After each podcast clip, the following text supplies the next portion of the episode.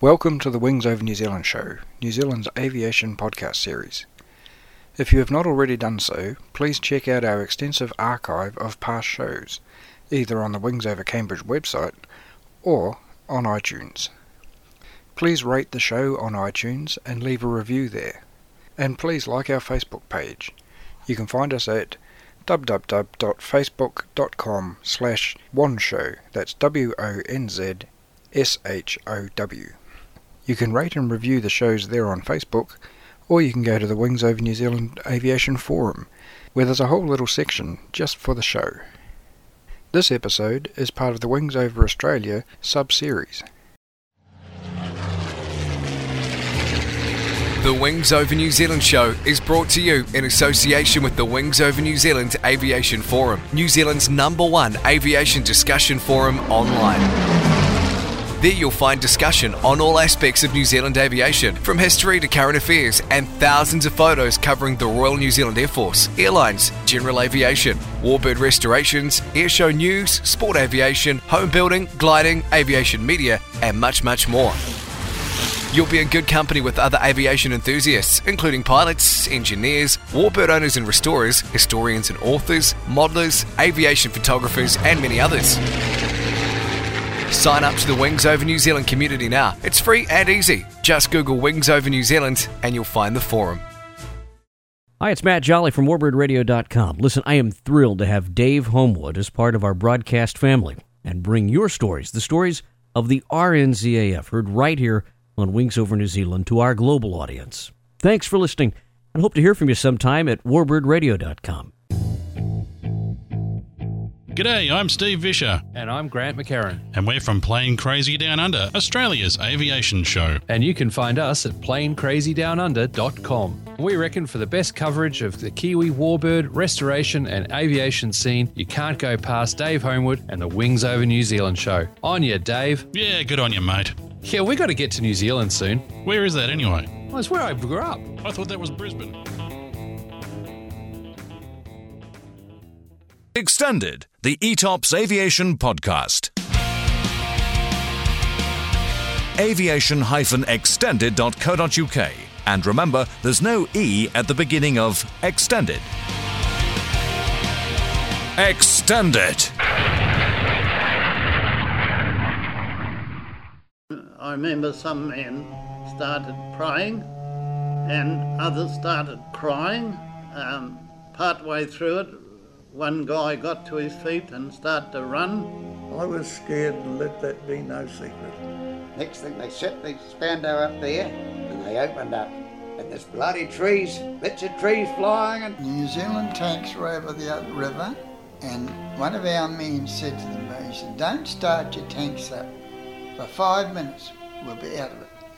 Well, some silly bugger started his tank and the Germans put out a shell and right in the middle of the bridge. It was a bitterly cold morning, and I was crouched down in this damn hole.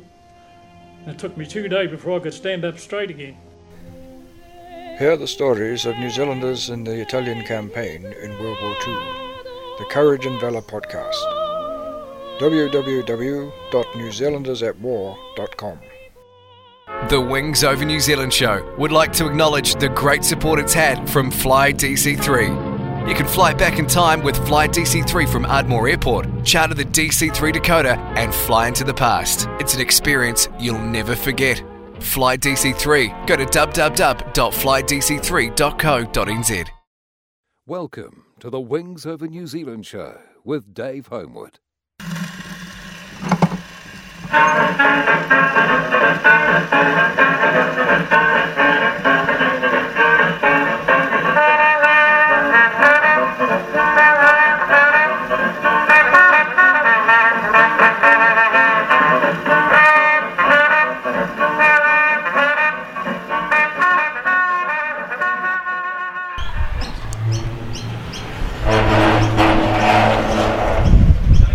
Welcome to the Australian National Aviation Museum.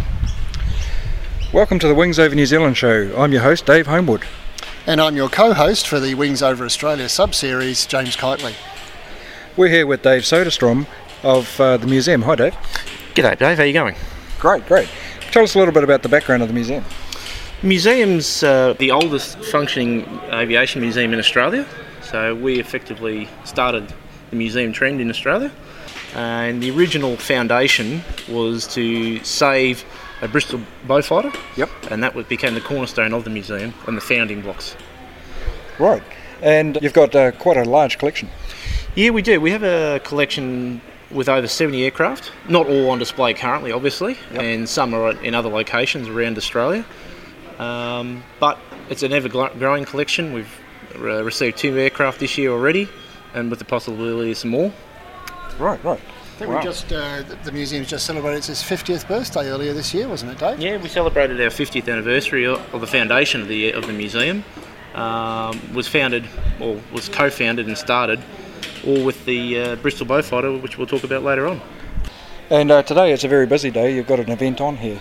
Yeah, we do. I mean, we have events here quite regularly, but today's event is the Wings and Wheels uh, event. Uh, we have a local car club come down and they showcase everything from historic racing cars to modern muscle cars and everything in between. And all matches in well with some of our very historic aeroplanes. Absolutely. Do, do you have a lot of events through the year here? We do. We have quite a lot of events. Um, probably our single biggest event that we uh, really promote is our Open Cockpit Day. So we invite families to bring their children and etc. People who aspire to have something to do in aviation. Always a good event, so they can climb into aircraft and experience what it's like to see and touch and feel a, a real aeroplane.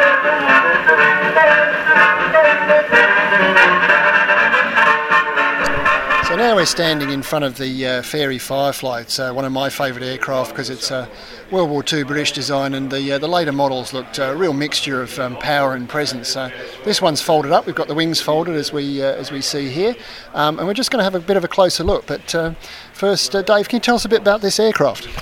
Yeah, well, this is the second of two Fireflies we've had in the collection.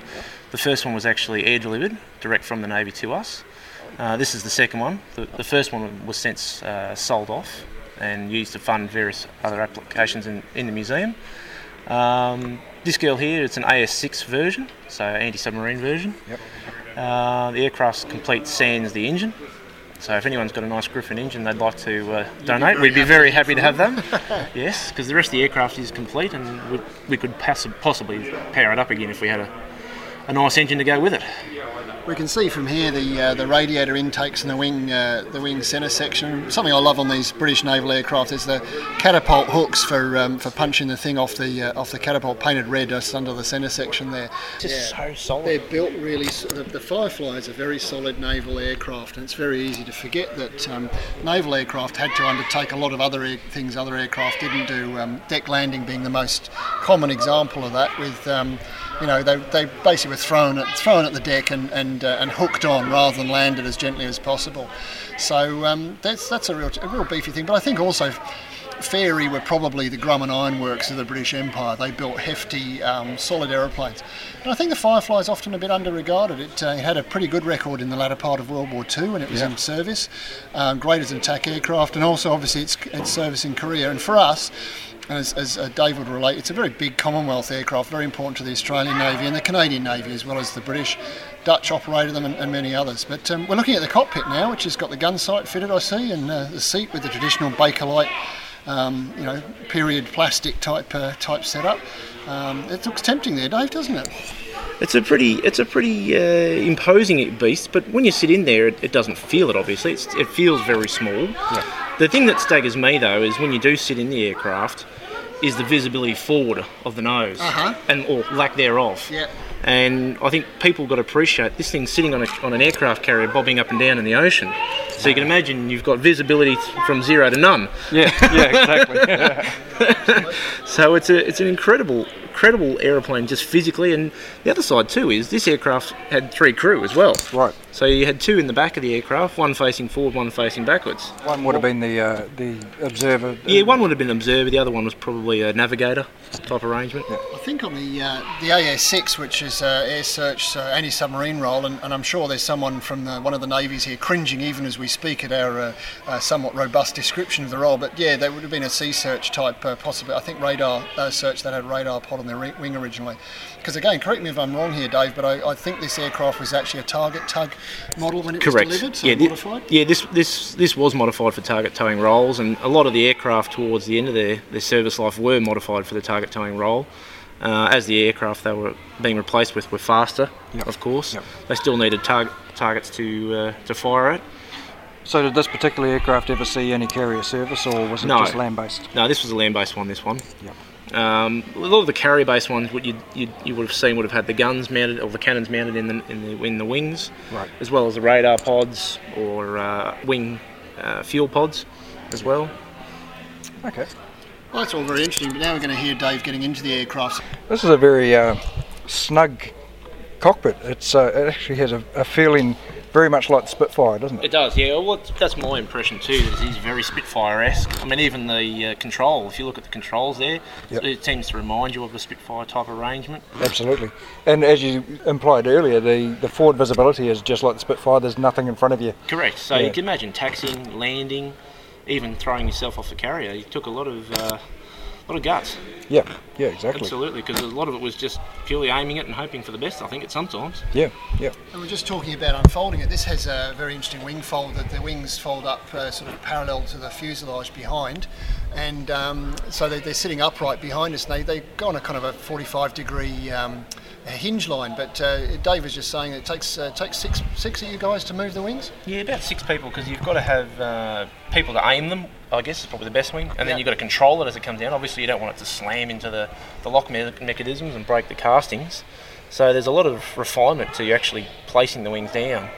Um, and one thing we're hoping to do in the next in the next period of months is actually bring the aircraft back outside for a photo shoot and do a couple of wing unfolds, which we haven't done for a little while. That'd be terrific to, to see it uh, see it all unfolded and folded up. And then again, we're really sort of thinking, wow, that must have been pretty amazing to be doing with you know maybe 12 or 20 of these thing on a carrier deck. Uh, obviously, some of them were operated in the Arctic and uh, and certainly in the Pacific in very hot conditions and so on. Those guys. Uh, those guys spotting the aircraft on the decks were uh, having a pretty challenging job. You could easily lose a hand or a finger, couldn't you? Yeah. And you think about, you know, even just the physical size. I mean, we're not exactly small either, any of us, but you had a very, very small area to pivot a very large aeroplane on. Yes, yeah, And again, we're under sea conditions, so it could be rough, it could be raining, or if it was Korea, it could be sleet and snow. Yeah. I mean, there was plenty of challenges facing these guys, and I, I do. I take my hat off to them every time when you see the photos of these aeroplanes in service. And the Fairey Firefly saw service over Japan, which a lot of people don't realise that. You know, with the British Pacific Fleet, uh, earlier models than this one, of course, but um, they weren't weren't terribly different. And uh, you know, over Japan in the later months of the war, or later weeks of the war, uh, yeah, the Fireflies were there with the Corsairs and the uh, the Avengers of the British Pacific Fleet. Actually, Indeed, yeah, right, and, right there. And as you were saying, Dave, that the, the later models look different, but aren't that. Fu- the fundamental structure never changed. So Mm. it's a sign of a successful design in a way.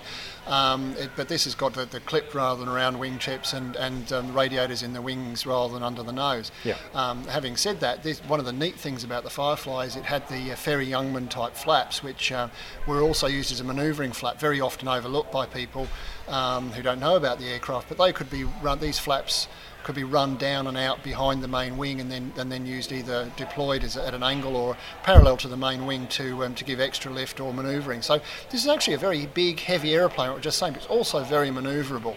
Um, Dave's actually now sitting in the cockpit as, as we were uh, we were hoping, and um, as That's- we were just that's saying, me, Dave, not- that's- not the other we, Dave. We have a Dave confusion here, don't we? Uh, I think we might have to call Dave Soda Soda Yeah, I'll stick with that, that'll today. um, and uh, and so yes, uh, our host is sitting in the cockpit, and um, uh, we can see here that uh, he's not got a huge amount of view forward. It's well placed for the gun sights, directly where he wants it to be, but not in a crash. You want to have your straps pretty tight, otherwise you're going to lose your face in the gun sight there.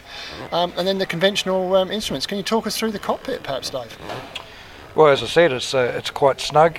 Uh, it's um, yeah, actually, actually, it's earlier today. I had a uh, sit in the uh, Wirraway. oh, you got this- to sit in the Wirraway, did and, you? Yeah, and, and this feels this feels a lot smaller. In fact, I looked at the Wirraway, I looked at my feet, and I thought I'm going to need to have uh, some sort of platform shoes to reach the uh, Yeah. reach the pedals in I there because it's a, the big old American aircraft style. I mean, it's Australian built, but it's an American style. Indeed. And and this one, you know, the, the pedals are right there, and I, I'm a little short guy really, but um, No, uh, it very. I mean, I'm looking in, and, and you're pretty snug there. I think my head would be uh, probably a little high on the Mm. uh, on the canopy line. Uh, in uh, fact, they did raise the canopy. The early Yeah. model had a lower canopy. In service, I'd be sitting a bit higher because I'd be on a parachute, of course. Yes. Yes. Um, and I'd be able to see through the uh, gun sight a bit easier. That's I'm looking up at it at the moment. Yeah. Um, but yeah, I mean, you know, we've got the uh, the throttle box on the on the left here, and we've got the uh, the standard sort of British panel that you Yep, would normally see, and um, Quite an array of, uh, of switches down by your um, right hand there. Of um,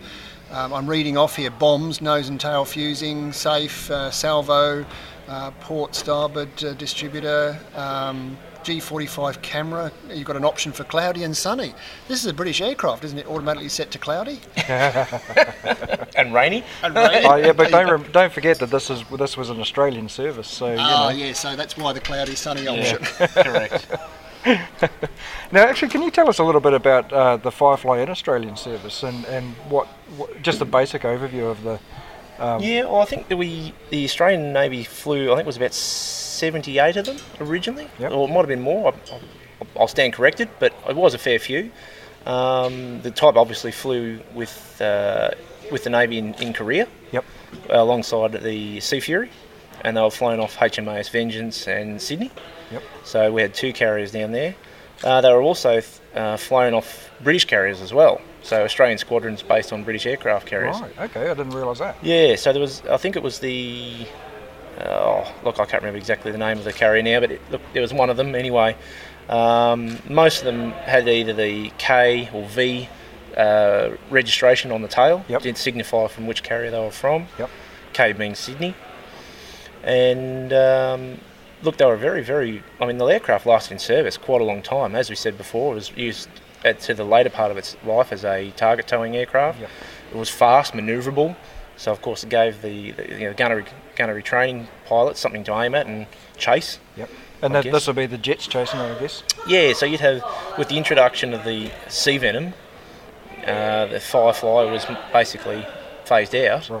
Um, but I think there was about 10 or so that were converted to target towing aircraft, and most, and strangely enough, most of those, ven- uh, most of the uh, Fireflies in the country are ex-target towing aircraft. Right. They were the later ones in service. They survived the longest, and by that time, museums were starting to take off with around Australia.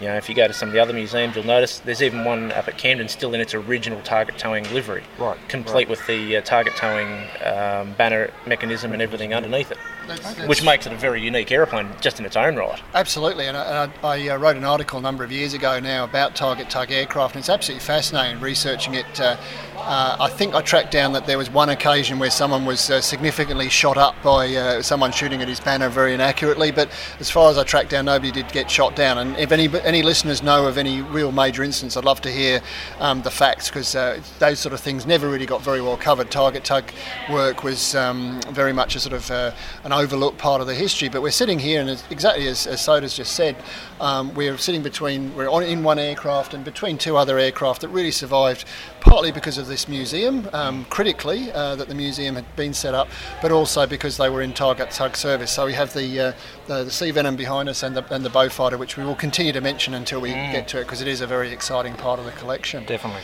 But the, the, the interesting thing, um, just to, to uh, follow on what uh, Soda was just saying, um, very interesting about the Australian Navy use is that one of the problems that uh, um, Australia and Canada in the British Commonwealth had was that they didn't have fleet air arms during World War II. They were um, they were all um, uh, Air Force or um, they were they were naval aircraft, but they were usually operated either by the Air Force or some other setup. No carriers of uh, Australian or Canadian, obviously not New Zealand neither.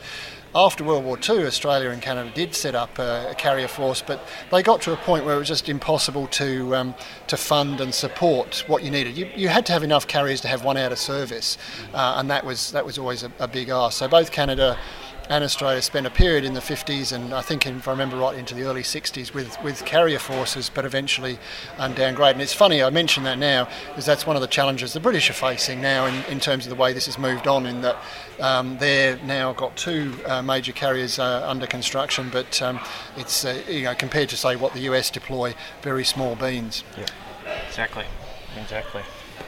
Well, shall we move on to the next aircraft in the collection? Yeah.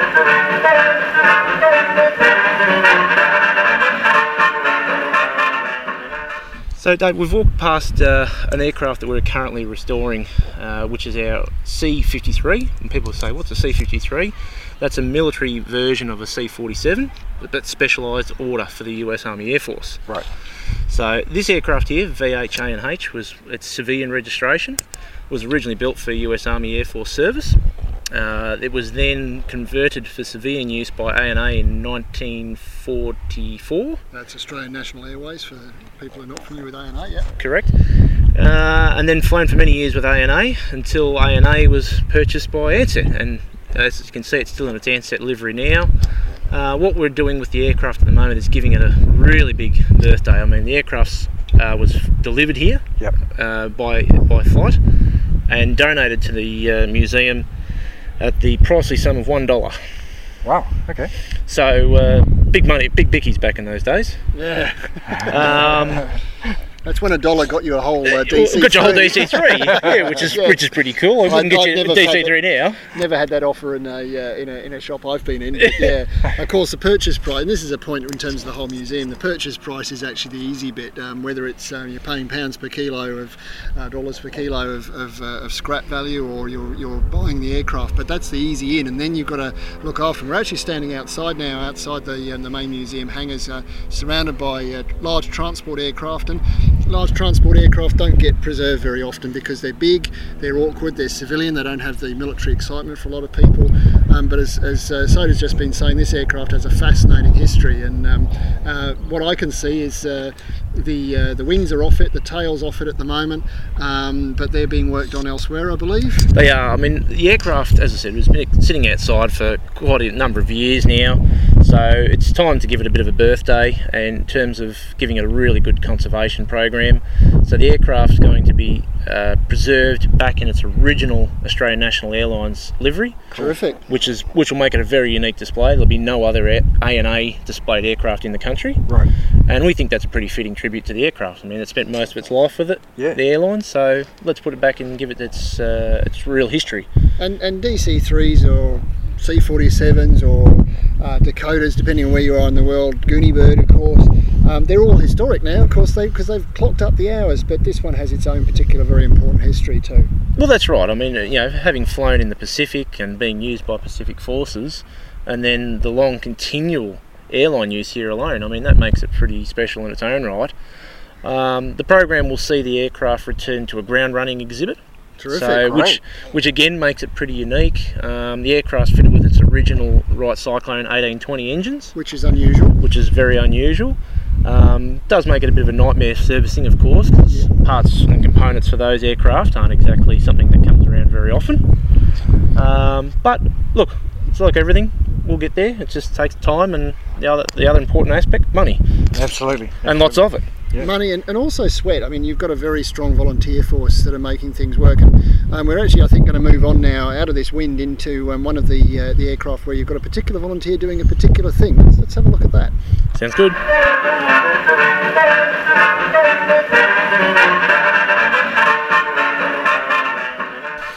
Welcome aboard our TAA liveried Viscount VHTVR, or in its previous life, one of Fidel Castro's private aircraft. Wow. That's really quite amazing, isn't it?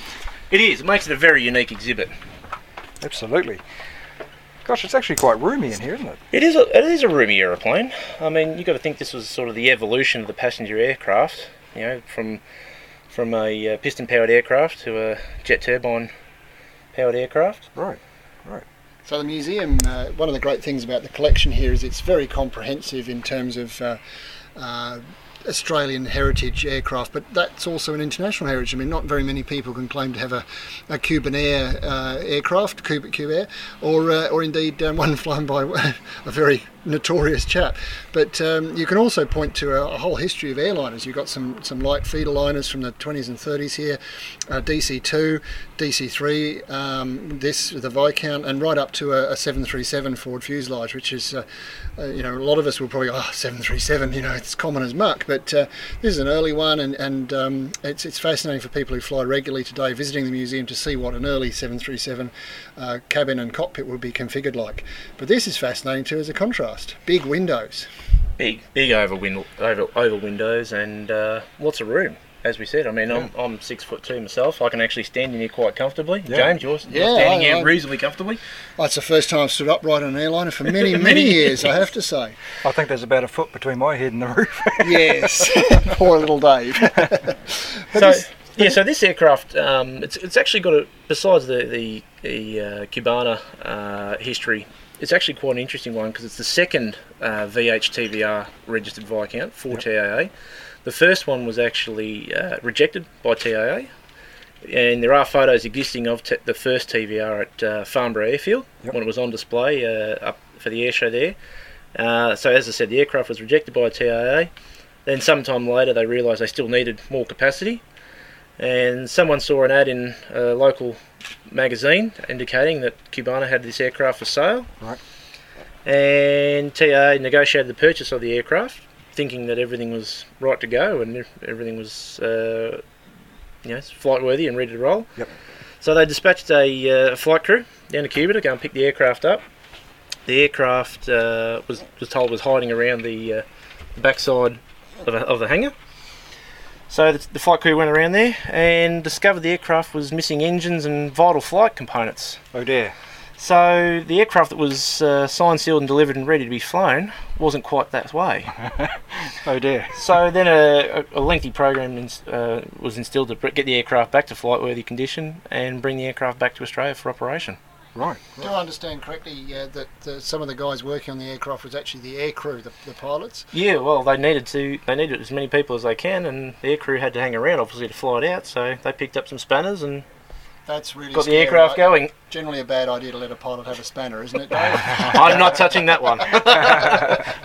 James said that for everyone listening. Not yeah, yeah, exactly. So should we move up the front? Yeah, we'll move the up the front and uh, have a look.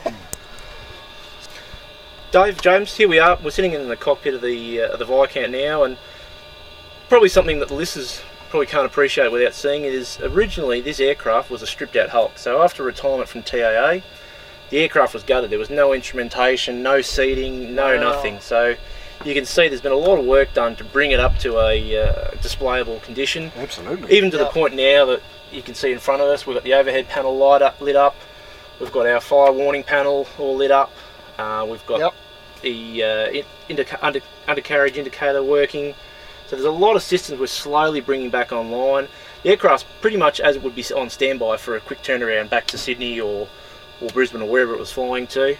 Right. Uh, you can hear the hum of the aircraft in the background. So again, it's, standing, it's, standing- it's basically in a state of readiness. Right. Unfortunately, the aircraft will never be able to uh, make any noise again. The uh, the main spars were severed when they transported the aircraft, uh, so it's just it's just too fragile to run any engines and create any large vibration through the airframe. Right, right. But as you walk through to the back of the cabin, you'll notice we've got some display cases there now showing the hostess uniforms, some TAA Viscount memorabilia, menus, flight safety cards, promotional material, brochures, etc., uh, ticket stubs. So we try to give people a bit of an insight as to the whole thing, the whole operation involved in the aircraft, not just you know the people up the front like we are here now, but also the people in the back of the cabin, to even just the people who flew in the aircraft. From It's it's really uh, well kitted out and displayed, and uh, you know the Viscount was a, a really important aircraft of its era around the world, wasn't it? Very much so, yeah. Absolutely. I mean, I mean, the original 700 series, or even the 600 series, was was the first of the aircraft. They were successful, but they had some design flaws, and they made good on those design flaws. And the 800 series that we're sitting in here uh, was was the final version, and probably the best version in terms of had a long range. Um, if you actually look outside on the aircraft and underside wings, you can actually see where the slipper tanks were Okay. designed to slip onto the aircraft for again extending the range of the airframe. Right. Um, but as we've been going through the aircraft in recent times, we've had a, we've got a really good crew here. One of the guys is a uh, electrical whiz. He worked on aircraft most of his life, and he's brought the aircraft up to a stage now. Like we said, we've got the overhead warning panel showing the fuel boosting pumps, cabin altitude, etc., etc. That's all lit up now. Are those red lights worrying, Dave? Are we going to crash? No, no, they're just letting you know you've got fuel and pressure. That's a so good that's thing, all right. Yeah, okay. Now, We- we the concerning thing would be that we've actually got fuel and pressure in an aircraft that hasn't run for a while. But so we're just playing with those. Those lights, just, those lights stay on. Even Yeah. the uh, the overhead overhead cabin lighting, this all comes on. Ones works. We'll dial one of these in. Overhead panel should work. There it goes. There we go. So we've got lighting in the cabin. And I'll just put a pitch in here. When we say overhead, we really mean overhead. We're It sitting is. in the all pilot seats and we're craning back to see these ones directly above us here. Um, and uh, it's a it's a fascinating uh, panel. I mean, I, my area of interest is World War II aviation primarily, and, and I'm, I'm not so hot on my airliner. So apologies now to our airliner enthusiasts, but I'm looking at what to me is very much a, a post-war, late-war configuration of uh, throttles and uh, uh, and the instrumentation looks very. I can see going on to Hercules, but it's got a very British feel about it. Of course, as as, as you know, you can generally know which country you. Uh, country's design you're sitting in, but yeah, we've got the background noise, we've got all the, the switches and throttles are working. We've got the control yoke coming back and forth here. You might just have heard the a little bit of noise there. Yeah, you wouldn't hear that over the sound of the uh, the the the, uh, the Viscount whine as the advertising had in the day. But seeing these lights lit up, you, you, kind of might read about it or maybe even hear it on the um, on the podcast here. Go, oh, that's not a big deal, but it really makes the aeroplane feel much more come to life. And it's great to have your guys able to, with those skills and knowledge. Um, generally, a bad idea to mess around with ele- aircraft electronics unless you know what you're doing. It is, it is. I mean, one of the things that we've tried to do here at the museum in, in recent times is to bring as many of the aircraft to a standard where there's at least some sort of inter- interactivity for people. Um, which is terrific. Which which has two benefits. One, it's actually easy to maintain the aircraft that's got some sort of live part to it. means it requires more regular maintenance. So Yep. that gets people actually in there and, and overseeing uh, maintenance on the aircraft. You're paying attention in more. You're paying detail. attention in more detail, exactly. And the other side of it too is kids. I mean, the kids appreciate something that's a bit more, bit more interactive. And one of the things we've done here is we've got the overhead fire warning panel all lit up, showing the uh, we've got oil pressure low and things like that. But again, this is if the aircraft was sitting in a standby position. Uh, even down to, and I'll give you guys a bit of a warning now. We have a fire warning test bell. Oh, testing for fire. We'll do a bit of just a quick test to make sure everything's working. You wouldn't miss that, would you? I think that's uh, working quite well. It does sound a bit like Grandma's um, uh, doorbell, though. It doesn't does a it, little as bit, well? yeah, yeah. Very British, maybe. very, very British. Uh, it's terrific. I'm, I'm just looking at the uh, the rudder bar. Well, it's not a rubber proper, proper rudder pedals here. We've got the um, the star wheel in the middle to uh, move the uh, the pedals forward and, and back. And I'm presuming we've got uh, is it toe brakes just above them yes, there? I think. yes, toe brakes for the front for the nose wheel. You can really, one of the great things I think is you can see the heritage how aviation has developed through stages. You know, this is not that different from a heavy four-engine World War II bomber, a two-pilot layout, and we even have a, a, a, trim wheel down by my right hand in the pilot seat, uh, the, the captain seat here, which is, looks to me like it's made from Bakelite, that great aviation material. It certainly isn't. Doesn't it look like something you would see in an Avro Lancaster? You do, and the other thing, we, the other reason we know it's a British aircraft is I've spotted my piece of wood. They have a piece of wood on each side of the, the little um, movable uh, quarter light windows um, to as, as the handle. That is just such a British thing to It do. is. It is. And actually, if you look forward back, uh, further back, there's even a wine rack just behind us here. So I don't know what's more ups, more more concerning: the fact that there's a bit of wood on an aeroplane, or there's a wine rack just after the pilot seats. Going to have to look really hard for the cigar rack if Fidel was here on a regular basis. well, I, let, let, let's let's just imagine the smell of that beautiful Cuban cigar about now, gentlemen. Terrific. I, I just want to ask you, Dave. You know, there's a lot of skill was gone into bringing this back to this uh, standard, obviously, and so, you know, skilled people were involved, including yourself. Where does your uh, background lie with uh, with aircraft? Look, in all honesty, I have I don't work in the avi- aviation industry. I'm not a pilot. I'm just an enthusiast. But my job uh, produ- involves working in, within agricultural sector. Right. So getting on the tools, fixing things, selling things. Um, You can drive some pretty big, scary machinery. I, I can, understand. yeah, yeah, I- I can drive some big, heavy machines, and, and in saying that, it probably gives you some skills to do other aspects of working on the aircraft, I guess. Um, you know, everything from painting to you know bolting something together. Yep. I mean, at the end of the day, aircraft's just metal and, and nuts and bolts holding it together, or rivets. Yep. So certainly, one of the things that I've learnt here is the skills involved in terms of say riveting. Uh, that's something I'd never done before. Uh, I was, you know, one of my projects I did uh, last year was working on the monocoque for the uh, CAC boomerang that we're restoring currently. Yep. learning the riveting skills there, learning you know all the sheet metal skills. And that's certainly something that I appreciate. It's nothing. It's nothing I've ever done before. Right, and of course you're a volunteer. Yeah, I'm only a volunteer, same as, as all of us. No such Um, thing as only a volunteer.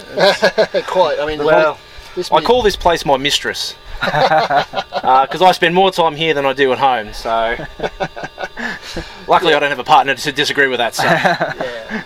But it's it's a good point. I mean, um, this museum, like a lot of museums, really is driven on the volunteer base, and um, uh, as you've just touched on, you've got you've got a great mix of, uh, of people who have aviation experience and skills, um, which is which is a vital uh, asset. But by transmitting those on um, to showing people like yourself and other people, uh, I think perhaps one of the scariest things here is I've actually you know um, scrubbed back some uh, of the metal skinning on that DC3 out there, and the patch doesn't look too bad if there's anything worse than a pilot working on an aeroplane, it's a it's a journalist working on an aeroplane. We're even worse than pilots, and that's Or a saying bad. Or a salesman, even, Yeah. even worse. But yeah, it's, it's great, and I think one of the things that um, Ashley Briggs uh, currently, I believe, uh, is he what's, what's his title? he's our, he's our chairman. chairman. So- Uh, one of the things that Ashley's been doing, and we'll be talking to Ashley, is uh, making sure that we're getting young people involved as well. It's not just uh, an aging uh, aging population of uh, volunteers. Well, that's right, and uh, obviously you're fairly young yourself. You're, n- you're not one of these crusty old guys that you see at museums usually.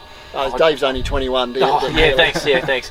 No, look, I mean, I feel I'll tell you what. You spend a, spend a day working around here. Sometimes you go home and I feel I'm about seventy. I tell you what. Um, but yeah, you look. I guess for myself and and probably I don't know if I can speak for the other volunteers, but one of the things is we're only custodians of these of these aeroplanes. Yeah. We don't own them.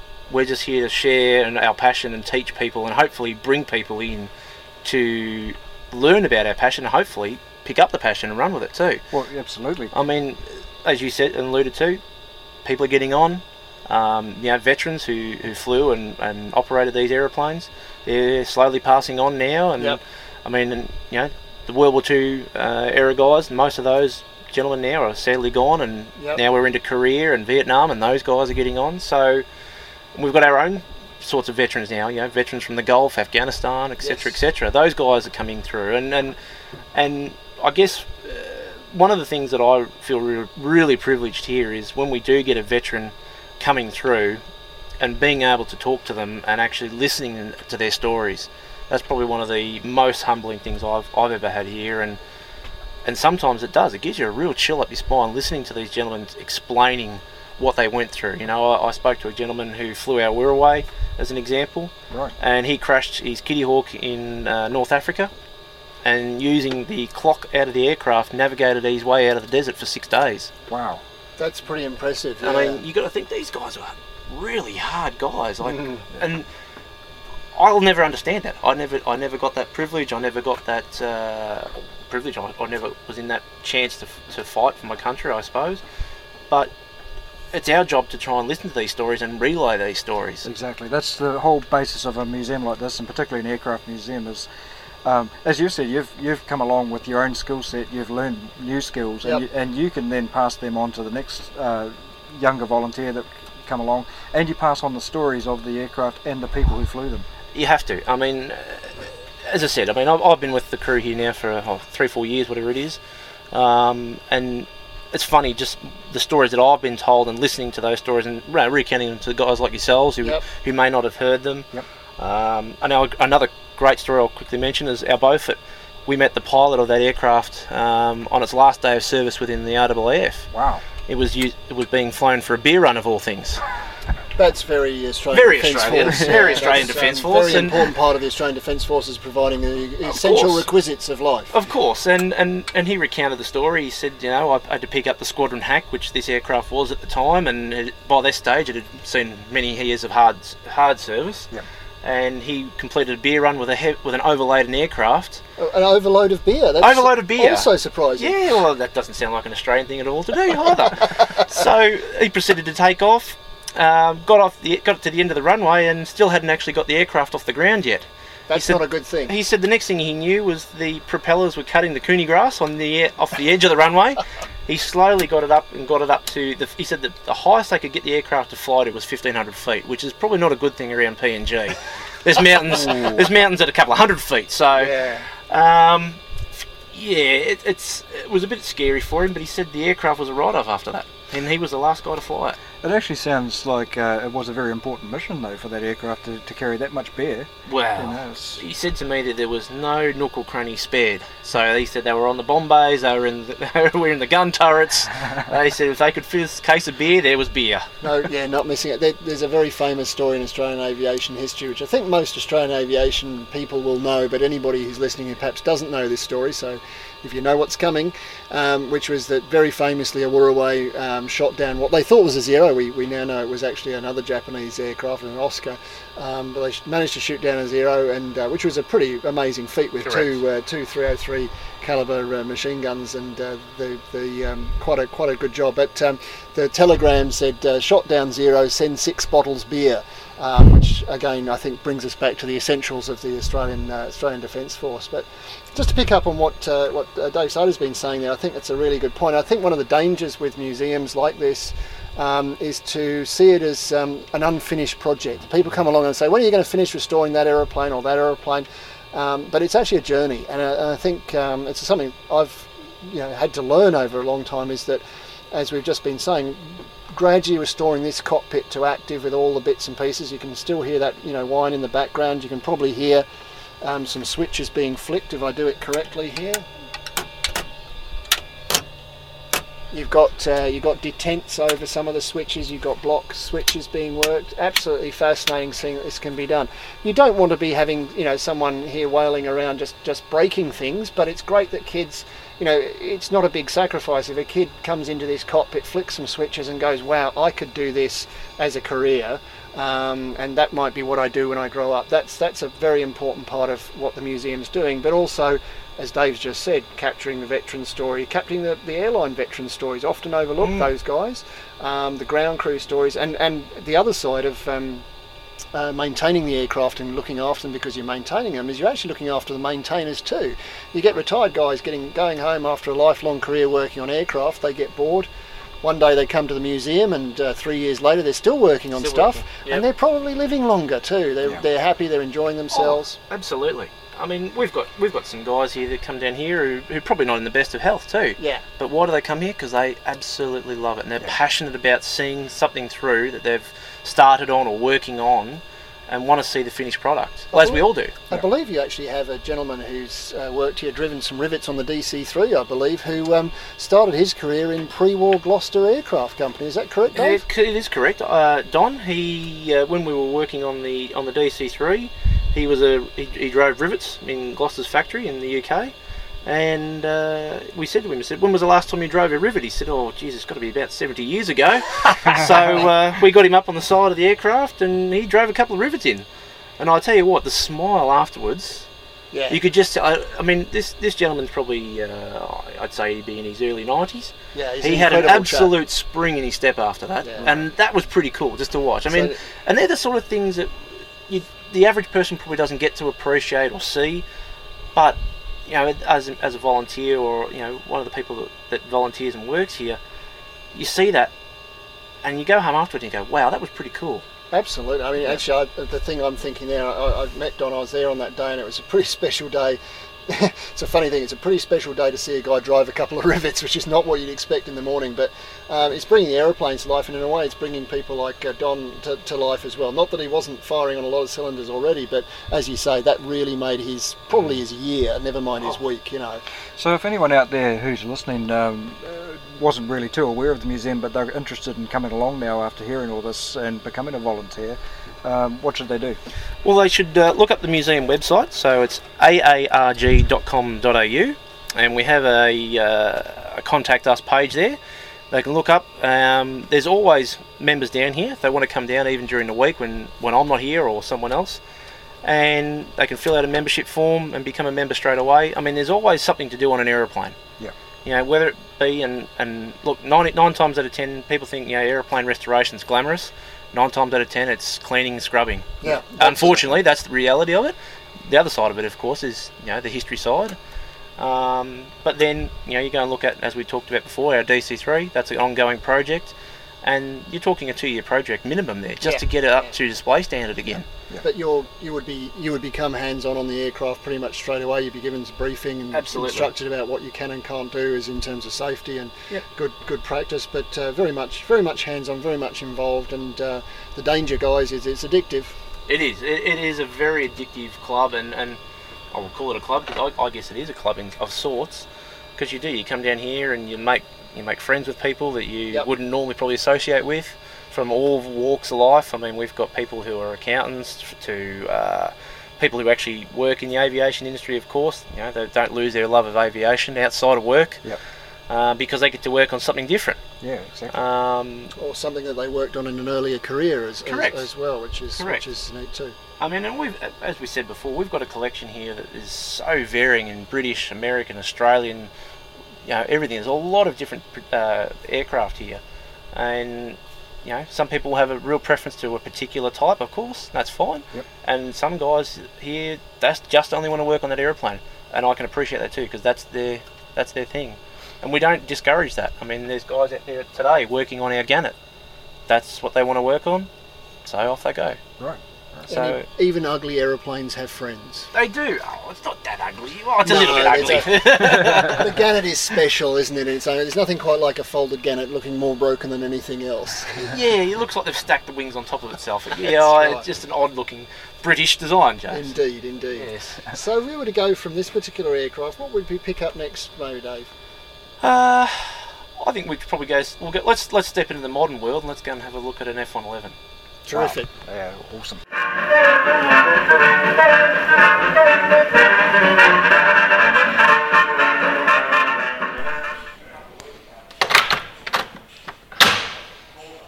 All right, gentlemen. So this is our uh, F111C cockpit module, which we took delivery of about three years ago now. Uh, we haven't got the whole aircraft, unfortunately. Right.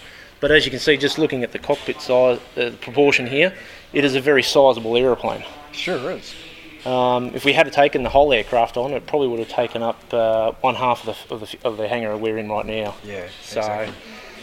but this is on loan uh, b- uh, from RAAF Heritage. We don't actually own the the, uh, the the module, but they come in and support us with what we need, and, and we've display, built a display around it now, highlighting the aircraft service. Um, and the F111 is very, uh, what do- how do we say, probably in the hearts of a lot of Australian aviation enthusiasts. Absolutely. And Purely- Kiwis too. And Kiwis, yeah. Yeah. Well, we did go down there quite a lot with the F111s, and one of them in particular did a spectacular uh, double flame out down there. And the guys ejected on the runway, which this cockpit module was never designed for.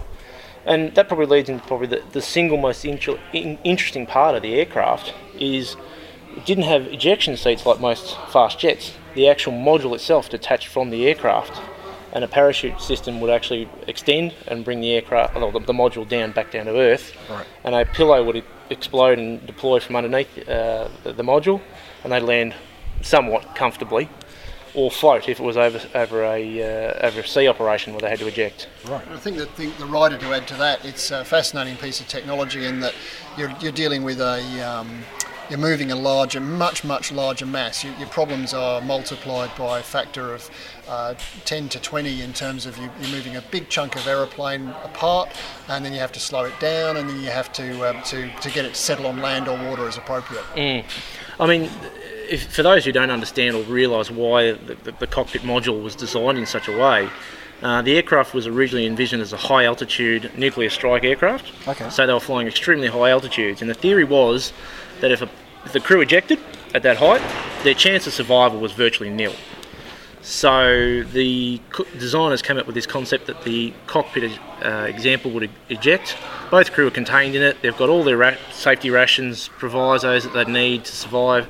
The radios would still work within the air, within the module if they were uh, floating in the middle of the ocean, and it gave them somewhere to be, I guess, like in a stable environment rather than bobbing around in the ocean with a flight jet with a flight suit on and a uh, life jacket. Right, right. So it becomes a, a really well equipped life raft in its own. Effectively, yeah. And and another thing that made it pretty cool is is the joysticks actually turned into rudders, so they could actually paddle the craft forward and backwards. Wow. So that's that's very innovative. it is. It was uh, the whole system was designed with the crew's safety in, in mind. There's almost a naval component to Yeah. this thing, isn't well, they were going to fly off carriers, weren't they? Well, they were. I mean, the F111B was designed as the carrier version, um, but it was just simply too heavy.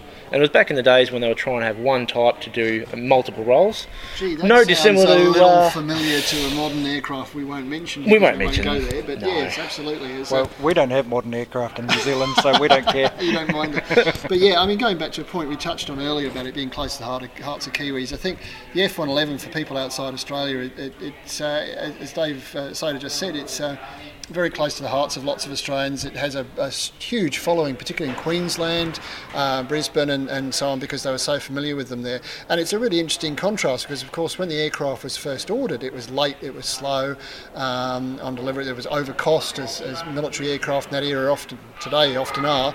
And uh, it was roundly condemned, and Mm. yet we got phenomenal service. And it's important to remember it was Australia. Two countries operated the F-111: the Americans and the Australian uh, Royal Australian Air Force. Um, we thankfully never had to use ours in anger, and an argument for this kind of aircraft is you have this kind of big stick and you never do need to a- Mm. use it in anger. Ours were never nuclear capable. I mean, I think most Australians are aware of that, but people overseas might not be. It is a nuclear capable bomber, but the Australian Defence Forces never um, seriously considered nuclear capability. Um, but that kind of relates into to what we were talking about earlier, in that it's on loan um, just in case someone decides to turn it into an active nuclear capable bomber by adding a lot of stuff back to this module. So, Dave, can you tell us a bit about what you have to do at the museum to, uh, to have this online? It's a big challenge. It is a big challenge. I mean, Defence Heritage have set some pretty uh, stringent uh, parameters that we've got to adhere to, and, and rightly so. It is their asset, so they, they can deem what we can and can't do with it. Um, I mean, we we submit a report to them every couple of months relating to visitors who actually enter into the cockpit. They want to see how many people are actually getting interactive with it, and that's why we have it here. I mean, we've got a platform we can get people into it. We've got protection for the sides of the paint, a little step for little kids to pop under and, and climb into the cockpit. I mean, at the end of the day, this is what we're trying to do again. We're trying to inspire people into aviation, and what better way to do it than uh, you know putting a young kid in there, or even a teenager who's seen Top Gun one too many times and Absolutely. wants to play Maverick and Goose. Yeah, in fact, uh, when we had the uh, the museum had the open cockpit day, uh, I got roped in briefly uh, to uh, to help out relieve somebody else who was covering this aircraft, and I'm not sure whether it was the small kids who were more excited. Well, actually, no, I know it was the big kids who were more excited to sit in this. I think Australians of uh, of a certain age, it was it was the thing they saw uh, on TV whizzing by, and of course the other thing that's very famous for in Australia, which some of our overseas listeners may not hear, but I know our Kiwis will be aware of, is the dump and burn routine they had with this. Um, it's uh, it was a thing that the uh, RAAF, I believe, pioneered. The Americans never really did it, um, and uh, that's a great example of your tax dollars at work. Absolutely, and and an impressive way to, to burn tax dollars too, I must say. Um, but- Everybody was always excited. yeah, exactly, and and, and For, from for, a- for those who don't know what the dump and burn is, just explain it. So the the rear of the aircraft had a dump valve in between the two jet engines, and of course, in an emergency situation or where they needed to get fuel exited out of the aircraft quickly, because obviously it's a very heavy aircraft in its own right. So uh, one of the party tricks that they quickly learned was by putting the afterburners on and dump and releasing the dump valve at the back of the aircraft. It made a pretty impressive air show stunt.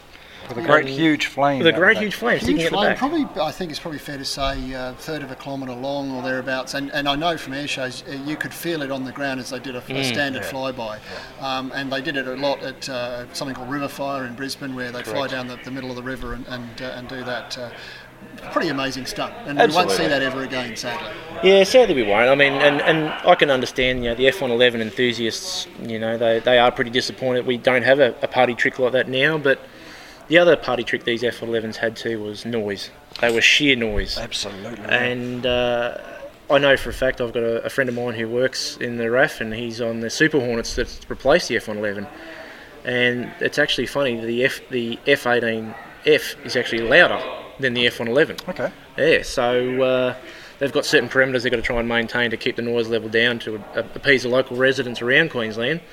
But if you put the uh, the F18F at full noise, it's actually quite considerably louder. Wow, that's quite amazing. Because I, I remember seeing the F111 of, uh, at Wanaka and at Whenuapai when they visited New Zealand air shows, and you know, in, in that small circuit around an air show uh, Mm. perimeter, with a, with the suddenly that power on, and, and my God, you'd, you'd feel it through all the way through your body, wouldn't you? Absolutely. It, it, it was it was probably. I mean, anyone in the aviation circle will, will gladly uh, agree that the F111 probably put on one of the most impressive displays in recent times. Just, Oh, just in its sheer noise, power, physical size, Yeah. and of course the dump and burn. And there's something else we haven't mentioned, which we should have done, is a swing wing capability. So you could actually have it flying past with the wing swept back at high speed and, and swept forward. And one of the party tricks of a formation was to actually, you know, show the aircraft in, in both configurations. But just to pick up on a little bit we've got here is that it's very easy.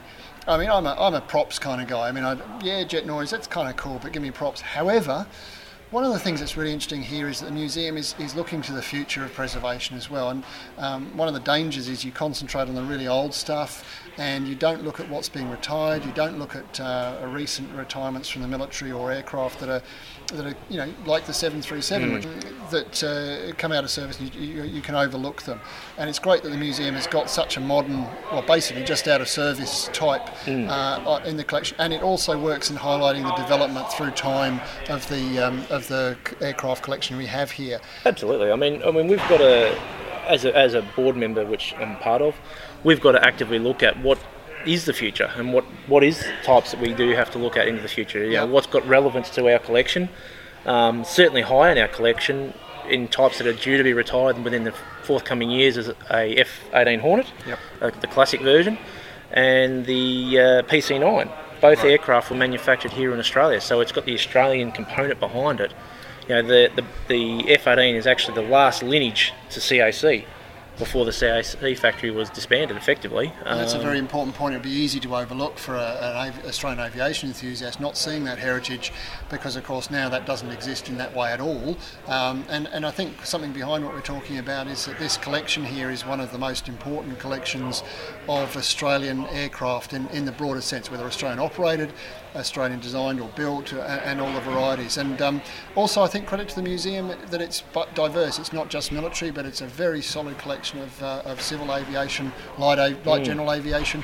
Just behind us, in fact, we have a, a very modern uh, a drone, the, uh, the the Kingfisher 2, which is.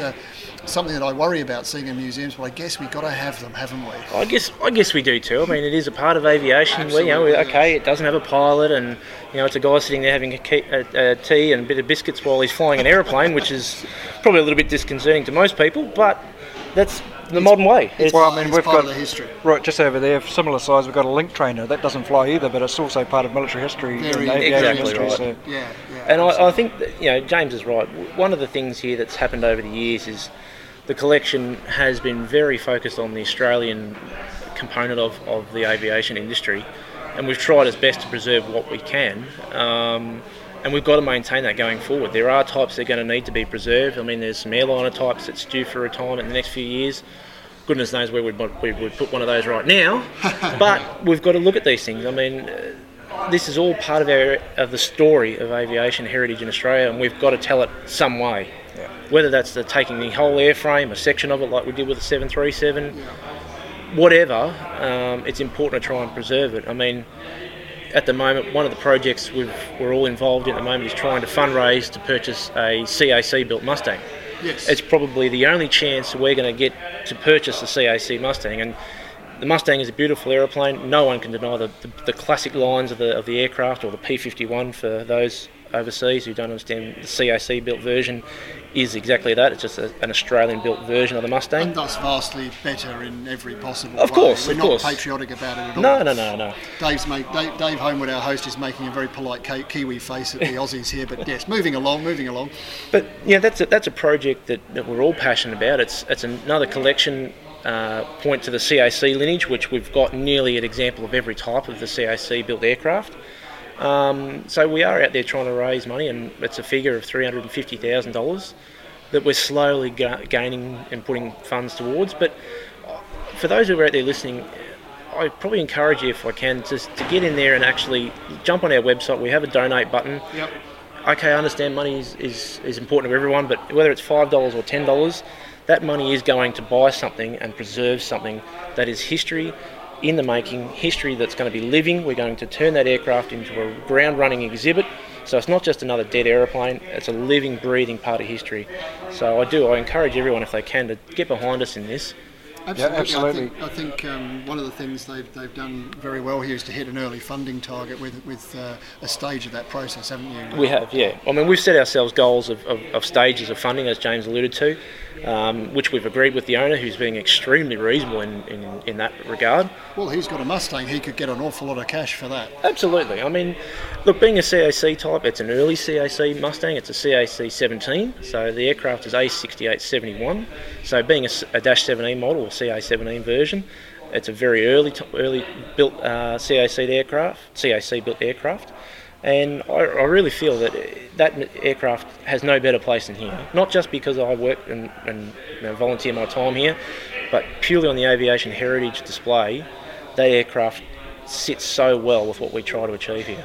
Now, just um, I just want to say, you know, you're the Australian National Aviation Museum. You're talking about uh, fundraising, and you've got the two key words there, national and museum. But you, you're not actually funded by the taxpayer. Not at all. No, we get no government funding, no local or state funding, um, no federal funding. So everything that we do here is done purely on revenue from people coming in visiting the museum, from fundraising, and people like myself actually generating and putting our own dollars at, up and, and buying things. Um, you know, it's not unusual that we, we might have to go and buy some paint or some metal or whatever it is, and we all reach into our back of our own pockets. I'm no millionaire by any by any stretch of the means. I can I can greatly assure you that, but I guess my passion is to see things happen and to see something preserved. If I can say that I did something to help preserve something and, and display it for a future generation, I think that's something I can be proud of going forward. I think that's a, it's a really good point you picked up on there, uh, uh, Dave, that um, we don't have a national collection in this specific sense of um, uh, one museum in the country. We do have some other collections, which several of which we'll be visiting, which have particular focuses uh, that, that are great, um, military on one side perhaps, and, and so on. But um, this collection is very diverse. There's a couple of other collections I would give a nod to, um, but uh, I think uh, it's probably fair to say most people probably agree this is the most comprehensive and, and diverse collection of Australian orientated stuff. Having said that, I think a point to bring in here, as we're standing next to F111, a lot of inter-museum cooperation is critical, and this F111 is here in part because um, a, a combination of, of volunteer museums, non government museums got together and said, look, you guys can't just um, bury these remaining F111s. What had happened was that the government had allocated a number of um, F111s to national collections um, and uh, mainly sort of Air Force uh, related uh, collections. So the Royal Australian Air Force Museum has two F111s, uh, one on show, one, one currently in store. And they were going to bury the rest, I believe. Yeah, correct. And, um, and a combination of museums, I think probably a tip of the hat to the Queensland uh, Aviation Museum was one of the key leading certain people there to, to push that. And then they got some very good support from the then Minister of Mm. Defence, I think. Um, but a lot of that was lobbying and, and, and, uh, and I think, and I'd probably put my hand up here myself, I didn't think they could do it. I think I thought asking the Australian government to uh, allow nuclear capable bombers into private hands around the country wouldn't happen. I was wrong. Uh, the guys managed to do it. The, the requirements are stringent. The aircraft, the full aircraft, several are full complete Mm. as well as the module here, have to be hangared.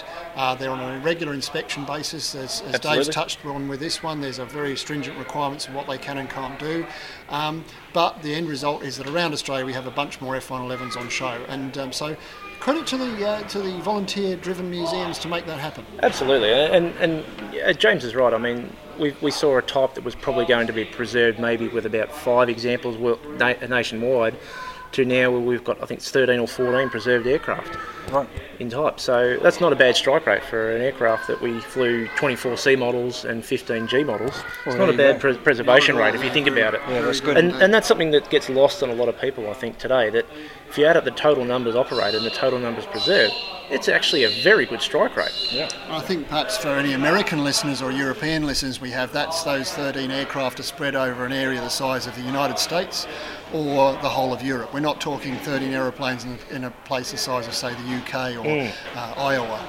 Yeah, ex- exactly, and, and you've got them from you know little country uh, museums. So you know, one there's one situated up in Darwin, right at the very top end of Australia, to examples in South Australia, Victoria, New South Wales, and Queensland. So that, you know, it's it's well represented as a preserved aircraft. I think for me it's learning to love the F111. Well, I learned to love it a long time ago, but there's another aircraft here that I really love too that's just behind you there, James, and that's the Beaufighter. Yeah, well, I think we should head over to the Beaufighter with Dave, but I think we'd like to drag uh, somebody else in to Yeah, talk us about that as well. So- I think we probably should pass the baton on, and we'll get Yeah. Ewan, who's actually sitting under there at the moment, working on it, and that's his baby. He, It is, uh, isn't it? Yeah. He certainly loves that aeroplane, and, and look, guys, thanks for your time. It's been really good. I uh, hope you enjoy your tour around here, Dave. And Well, thank you too. And uh, I think don't we want to ask Dave a question? Ah, yeah, very important question we're asking people, which is um, what if you were to take one particular object from the museum, not personally, but to pick, like you said about if I could preserve something for people, is there one particular thing here that you would pick and you would say, this is the thing that matters most to me? It might be important to you personally, or it might be something you feel it would be should be important to other people. I do. I have one particular childhood memory. Um, when I was uh, little, I used to be babysitted by my grandmother, and she lived near Essendon Airport in Oh, Melbourne. yeah, Yep. And at the time, a company called IPEC Aviation used to operate a fleet of Armstrong Argosies, British-built heavy uh, transport aircraft, and they were used for trans-Pacific, uh, trans-Tasman freight routing.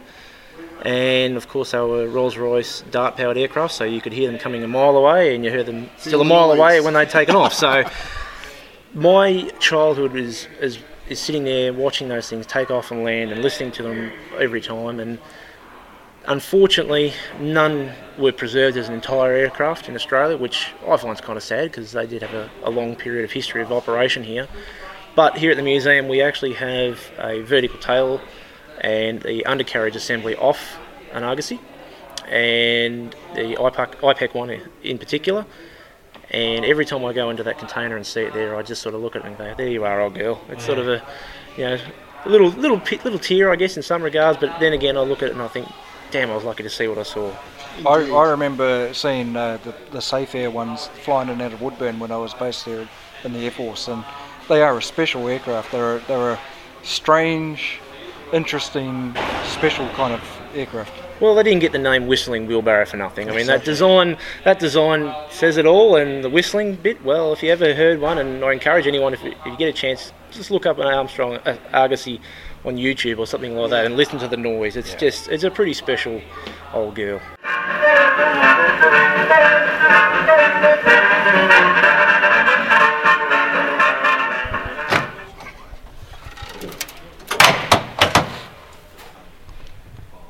Um, so, Dave, we've moved across from probably a, uh, a strike aircraft that uh, was used in the fighter bomber role to another aircraft that was used in much earlier ro- uh, similar role, the Bristol Beaufighter, or here a DAP version, Yep.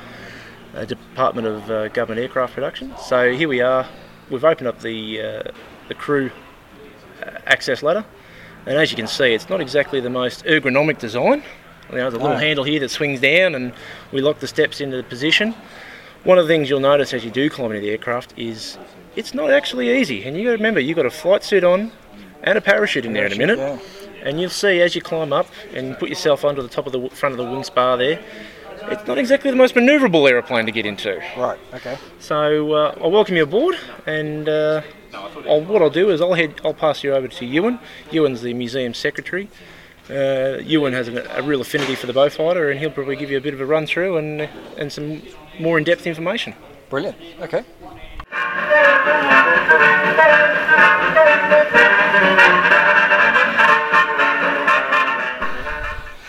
Well, I'm sitting inside the Beaufighter, which is really a huge thrill, and I'm here with Ewan McArthur. Hi, Ewan. How are you going? Good, good. Good. Tell me about this aircraft. Uh, this aircraft is uh, number A8328. It's a uh, Australian-built DAP Mark 21 Beaufighter.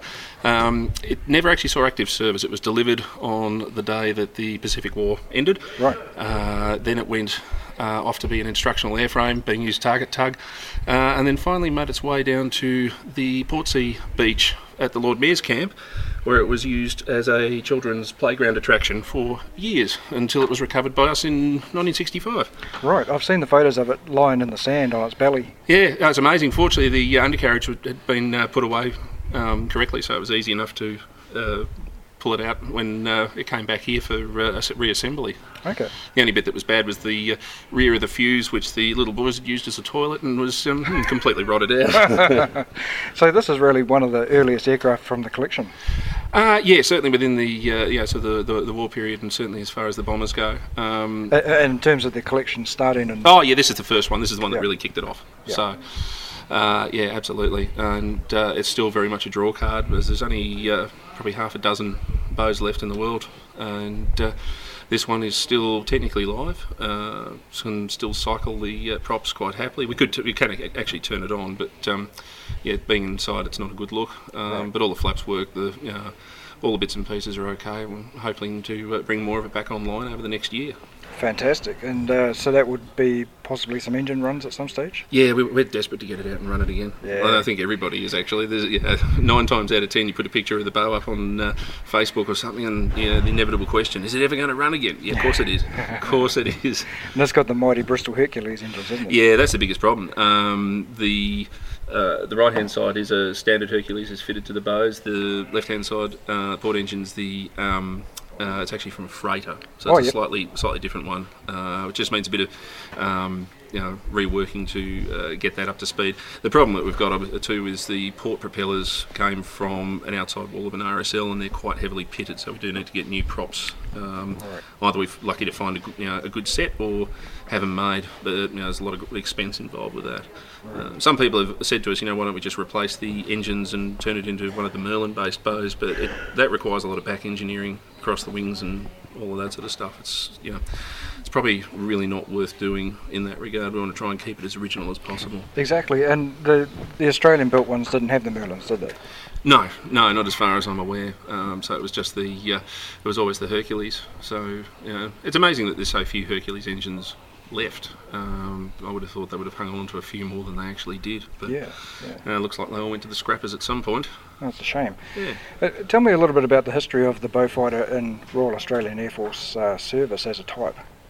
Uh, it was uh, very much a uh, popular bomber in the um, World War II and the Pacific Campaign. Um, you know, numerous squadrons, particularly 3031 squadrons, were uh, you know, heavy users of the aircraft, um, and you know, the Japanese were uh, known to call it the uh, Whispering Death, uh, purely because the engines you really don't know, you don't hear it from the front, but Right. you know, coming at you from you know, when you hear it going past, you know all about it. Yeah. So, and also being the 10 gun terror um, with the uh, four cannons in the nose and the uh, remaining six guns or torpedoes, depending on the type of uh, application it was being used for. Um, so yeah, but they were a very, very uh, popular aircraft in that regard. Certainly, they were um, considered one of the best fighters around. Absolutely. And of course, the Beaufighter as a type saw a lot of uh, service in, in Europe and Absolutely. Mediterranean and uh, Absolutely. Burma, all, everywhere, Yeah. wasn't it? It, it certainly they did the rounds. There's no question about that. Um, and you know they're, they're widely widely considered uh, to be you know one of the better better fighters. Uh, we were lucky. We had a 93 year old pilot here on the 10th of November, um, which was, uh, oh, it was last Wednesday, and uh, very sprightly guy. He got up, got up in the cockpit, no problems at all, and then he turned to his son and said, "Oh, what's today's date?" And his son said, "Oh, it's the 10th of November." He said, "Oh, it's 70 years ago to the day that I was shot down in a bow Beaufighter." He was 19 Wow. when he was shot down. So. Yeah, it was uh, it was truly remarkable. So you know, we got to hear the story of you know he got sent off to the Stalag and uh, he was made a prisoner of war, swapped IDs and escaped and went back to work for the RAF again. Wow. But, you know, again, he, he had nothing but high praise for the the bow uh, as an aircraft. So there, I think always you know you look at sort of uh, the aircraft in terms of being able to get in and out. You know, as, as we've just done, we've clambered up through the belly. Um, you at the front, me at the rear. Yeah. Um, but there was another way, obviously, getting in through the front up via a ladder. Um, yeah. If, if you pranged one of these things, you'd have to get out pretty fast. Yes. Uh, it had a uh, propensity to sink, but fortunately, they had the dinghy in the wing. Um, and the salt immersion switch in the nose too, which obviously shut the engines down in the uh, event of a uh, water-based landing. So, yeah, uh, yeah, really, um, yeah, it's a special aircraft. Still my favourite in the collection. Really? Uh, Yeah, God, that's great. yeah, it's just an absolute sod to clean. How long have you been with the collection? Uh, me myself in Yeah. the museum, I've Yeah. been here for three years now. Okay. And I've ended up finding myself in the role of secretary. Um, so secretary in publicity, really. So it's really it's it's a huge task to undertake, but we've really sought to redevelop the, the museum and um, bring a lot of the aircraft back online and make it a, a more interactive thing. I think far too many museums have. Um, uh, sort of the aircraft that are set behind barricades and, and that sort of stuff. We're more a case of, no, get in there and have a look at it because that's you know, we want you to experience what the pilots experienced. Yeah. You know, and some of it's a bit terrifying, you know, a bit confronting for people. Um, you know, uh, aircraft like the Bow we keep locked up, but you know, if people ask, we're happy to let them in um, and give them a guided tour. That's always the, the, the way to do it. Fantastic, fantastic. We've got James here in the in the uh, Beaufighter now too. Hi, James. Hello, I've just uh, managed to clamber up without uh, getting too confused, but it's interesting. It's a big aeroplane, but there's not a lot of room inside. It's I call it. I actually call it the reverse TARDIS for Doctor Who fans, where they say it's bigger on the inside. It looks enormous on the outside, and you get in and it's tiny, and it's very cramped. It's yeah.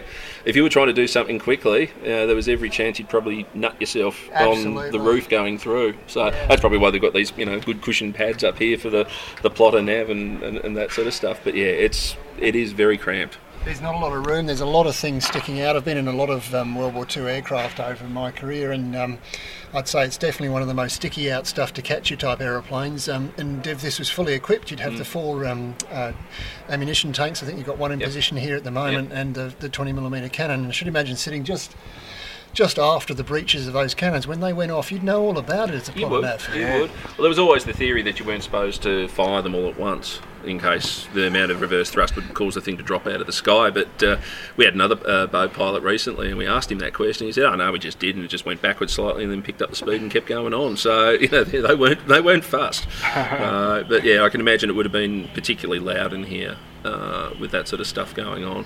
Yeah. Well, just sitting between two Hercules would be loud enough. You, you would have Yeah, been, yeah, yeah, absolutely, absolutely. You know, it's uh, I've sat in the back of the um, the Wirraway when it's run, and that's deafening on its Yeah, own, even with the canopy in. And to think, you know, that's only a, a small engine compared to these monsters. Um, it'd be really quite a sound. For those not familiar with the with the Beaufighters uh, detail, it, it, there's a great cliche, my favourite, I think, about the aeroplane, which is it's an air.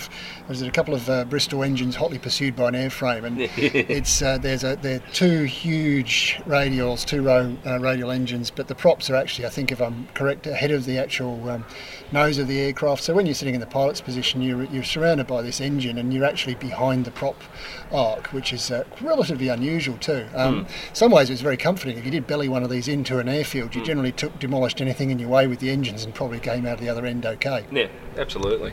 The only the only thing that was uh, occasionally known to cause problems was the spring-loaded uh, pilot seat. Um, there was one, certainly one incident that I know of up north where uh, the pilot got in, took off, and the spring actually broke, and it actually pushed him forward into the control column. So the aircraft just dived into the ground. and He was killed instantly. Wow. Um, you know, it's a very strong spring set that uh, locks the thing into place. So if that Yep. breaks, that's yeah, that's trouble. Wow, that's something you wouldn't really consider, was it? It's No. uh, such a strange thing. Yeah. And, and it's actually a very good point Ewan's made there, a sad one, which is an awful lot of um, losses during the World Wars, both First World War and Second World War, were technological errors like that, where you know a design that uh, in peacetime would never really pass uh, pass inspection or expectation, um, but did go into service, and often they didn't know. Uh, if you think about what Ewan just described, and obviously to know what happened in that case is quite a. There wouldn't have been an awful lot left of the aeroplane or the, or the unfortunate pilot. No. But um, there was a lot of those kind of accidents. But again, it's important to remember the the Beaufighter, terrific aircraft, but it's a, essentially a modification of a design, another aircraft in the museum collection. In fact, um, Ewan, do you want to tell us about its origins? Yeah, the Beaufort. So the Beaufort was the uh, the first uh, bomber. The one that we have in our collection is A913, which is the oldest Beaufort in the world. Um, it's currently undergoing a long-term restoration. It's a very, very long and drawn-out process. Um, we do have enough to, to actually build nearly three complete aircraft. We've got Wow. that many Wow. parts that we've managed to acquire and have been donated. So. Um, it's a, yeah. Look again. It was a th- that was a medium to long range type bomber. Um, it was used for escorts, lots of escorts, uh, that kind of thing. And by the end of the war, it was being used for what they call the milk run, which I think was just transferring beer supplies to Yeah. various bases and, and stuff like that. Um, they had problems with certain parts of the um, control column assembly too, uh, which Tony Clark's been doing a lot of research on. Uh, it all boiled down to a single. Uh, single pin, I think it was, Right. and ca- that caused multiple accidents. Yeah. Um, you know, they were, they were so bad at one point that the training bases down in Gippsland, they were known as Gippsland hailstones because they were basically dropping out of the sky at a pretty heavy rate. There's a, there were a lot of crash uh, sites down there um, at the time. So, uh, yeah, but it was certainly a, um, yeah, the, the Beaufighter was uh, a big evolution forward. Um, you know, certainly didn't have the uh, the glass front No. like the the Beaufort. Um, the Beaufort was a normally a, I think the Beaufort was normally a four crew aircraft, Yeah, whereas this the was Beaufighter was two. always two. Yeah, yeah, and you um, could you never could- fit anyone in. You get more people in here, but it would not be a comfortable experience. No, no, no, no, no. One of the other one of the other stories we got told during the week too was um, in the Beaufighter. Sometimes, if they were being pursued in uh, New Guinea, was that they'd actually have um, uh, another gun down here, which would fire traces to the Japanese Scare uh, gun. scare gun. Yeah, Oh, they'd actually right. have it mounted. God only knows where. I mean, you can see here. They, they probably had it mounted up here where the um, you can see the nav has a, a breather space there, Right. uh, and that sort of thing. That was another accident that would often happen too, which one of our the pilots who came here reported. Um, and we've got the canopy lid here for the plotter above us. Um, if they didn't lock that down properly, it'd fly off on takeoff. Okay. So it'd literally get ripped off the aircraft. So Wow. happened a fair few times. A few people got heavy discipline for that. So. It would make a bit, of a bang, and you've got the tail surfaces behind you. And I think sitting here, uh, for the listeners, Ewan is wedged. I think it's fair to say into the rear. Oh. I, I got I got stuck once trying to get behind the um, the radios behind me. Um, that took nearly an hour to get out. Um, you know, we're all saying it's all small, but I am six foot six high and not quite as wide, but getting there. So it's, it's a bit difficult to uh, manoeuvre your way around, even just to do simple cleaning. So it's a it is a bit of a uh, a bit of a job, but um, no, look, I wouldn't swap it for anything in the world. Well, that's dedication, isn't it? Yeah, exactly, exactly. I've left enough DNA in this aircraft to clone me, so. It's That's terrific. And we have one one uh, very important question Hmm. for you, and which is that uh, we're asking each of the guys we're talking to today, and as we go through museums in Australia, if there's one particular thing in the museum, might be an object, might be an aircraft, that has something special either to them or they think it might be important to Australia, Australians, or even people of the world. What one object would you pick um, from the collection here? Very hard ask. He's, he's making thinking faces as, as you'd expect with that Uh, one. Yeah, that's, that's that's the you've just put me on a spot. Where I start with this? Uh, I, it's so hard to. I mean, I'd, I'd immediately come out and say Beaufighter because of the rarity of it. You know, Yeah. that's just a I, I, foregone. think, I thought we were probably in it. Yeah, yeah, and but if I had to choose, uh, say, an object, for instance, um, it would be the Fokker DR1 tank that we've Ah, got, yes. which is becoming more and more likely that it was the Barons. Right. Um, you know how it got to Australia is anybody's guess, but you know the, the basically all the research that we've done and everything indicates that yeah, it's probably So one this of them. is this is a, uh, a, a fuel tank off, uh, which is definitely identified as a uh, Fokker fuel tank. Yep. Definitely identified as a Fokker DR1 Yep. tank. Sev- similar, I think, to the D8 type tank, but Yep. definitely different. Yep. It's got a number of uh, witness marks and dents in it that uh, that indicate it was involved in a crash. and it's been hacked out of the And frame pretty been cut- quickly too. So yeah, it kind of leans towards that. Um, too much time's gone past, so no idea if we could ever scrape the Baron's DNA off it. Probably unlikely. So you know, if any but- reader has provenance for this tank, we would uh, we would love to hear. yeah, Yeah, it think arrived here in 1983. There was no paperwork or anything. They just didn't do that sort of stuff at the time. But it was coming out of somebody's grandfather's house who was going into care, and they thought we might like it. And as I said on the uh, key forum the other night, I came within minutes of putting it on eBay. It's, we were looking really at clearing interesting stuff point. out. Even if you were to prove, you know, ironically, and obviously you can't do that either, but prove it wasn't the Red Baron's Mm. tank, as a piece of a genuine Fokker DR, uh, you know, the Dreidecker, the, the triplane that everybody knows, the Snoopy aeroplane for those not involved in rare. aviation. There are no surviving uh, uh, triplanes. I think they've built more replicas than they actually built the original ones now for air shows, Yeah. but uh, no original ones, and the parts are very, even parts are very Yeah. rare. So on its own standing, as Mm. a DR1 piece, it's Mm. it's very valuable, very rare, Yep. and it's terrific that you've got it in the collection. I Yeah. think we also had another vote for that in the uh, uh, from one of the engineering uh, skilled guys. He was going, yeah, that'd be my that'd be my pick. But definitely for you know for aircraft, I can't go past the bow. It's you know, she's a mighty girl, and you know it's a really. Um, I've been known to be here at six a.m. in the morning on a weekend, just quietly cleaning it, and you know it just it's just a really good spot to work in and uh, bring it back to life bit by bit, and hopefully you know as we get along further and further, you know. More and more things get turned on. I don't think we're going to see one flying anytime soon. I think No, no. you know the realism. You know they, they've talked about the one at HARS and uh, the one at Duxford's obviously stalled um, again down to engine problems Yeah. and usual sort of thing. It is a massive undertaking by any means of the imagination. The parts aren't there, and it's just you know the upkeep of it would be a hell of a lot harder than say even doing the Mozzie or the Anson that got done in New Zealand, and they were Yeah. stellar jobs. It's a very, I think, just to pick up your, on your to pick up on your point there, you and I, I agree. That's uh, the the guys at Duxford have done a terrific job in restoring the airframe. As those that know, know there's issues about getting the engines and prop combination viable to work. Um, I never say never now. I've seen some pretty amazing things over the years. I, I had an 18 year gap in seeing mosquitoes fly Yep. and um, was blown away to see the, the, the phenomenal restoration done by the guys in New Zealand. Yep. Bill and Robin Reed, as you say, the boot bow fighter, I agree. And again, it's a it's a complementary thing. I think this is a very this is definitely the jewel in the museum's crown. Um, although it's a terrific collection in the round Mm. too, um, and what you're doing here is also preserving in a different way. Let's hope the guys at Duxford or HARS get theirs flying, but this is Mm. always going to be complementary to that. I think one of the things too that's really important, it's certainly an approach that we have, is that for us it's better to have it on the ground running so people can see it close up than doing manoeuvres and flying overhead. That's all well and cool, but sometimes you just want to see the thing actually right there in front of you and hearing the sound of the engines up close. Seeing all of that sort of stuff, because you always run the risk when you take off, something's going to go wrong, Yeah. you're going to go into the ground, you're going to damage it, and that kind of thing. And with some of the rare aircraft like the Wirraway that we've got, um, the bow when it's finished and all that sort of stuff. If we prang that, that'd pretty much be it, and you're losing a piece of history. And I don't want to really see that happen. There are enough other flying examples, Yes. and that's probably you know the way it goes. Even the Beaufort that's being restored up at Caboolture Yep. Is essentially a complete rebuild Yes. from the ground up. Whereas the one that we're doing, it's a composite. The cockpit's from 150 because the cockpit of 13 was lost in a crash when Yep. it- in New Guinea. The rest of it will be built with as much of the original parts as possible. And that's a really important point is that you're looking at both uh, originality history Mm. on the one hand and, and operating aircraft too is a complementary thing. But something I'd like to ask you, because you're very much in the right place. You've really started ground running several aircraft in the last few years. Um, uh, I've seen the Wirraway ground running here, the, the Ceres ground running Mhm. here, several other aircraft. You've had people bring in their own engines.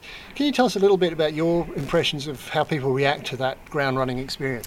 They absolutely love it. The uh, cockpit day that we had recently had huge crowds milling around the Ceres when it was being run. Uh, the fact that they can actually hear and see the thing being turned over really, really close. And is- smell as uh, the smell of it's amazing. When we have the um, uh, cruisers, uh, hot rod nights, uh, we turn the lights off and run the engine, so you've got the flames flying out the side of the Ceres, which is just magnificent. I don't think they're easily impressed guys, but you probably impress them. They come over from the field over the road in droves. As soon as they hear us starting it, you can just see this little wave of people coming at you. It's like, yeah, we got you. So I, I think that yeah, it is a really, it's great for entertainment um, value and obviously keeping you know the aircraft in good shape too. Yeah. You know, we had the there was a gap between when we first ran the Wirra for its 75th birthday, Yep. and then we tried to run it again for the recently deceased Murray Adams, and had a TV news crew and everything. Went to turn it and just went click, and the starter seized completely. So that's why um, this afternoon she's going into uh, into the workshop for 12 months to get the engine completely uh, overdone. We found three cylinders that got cracks, and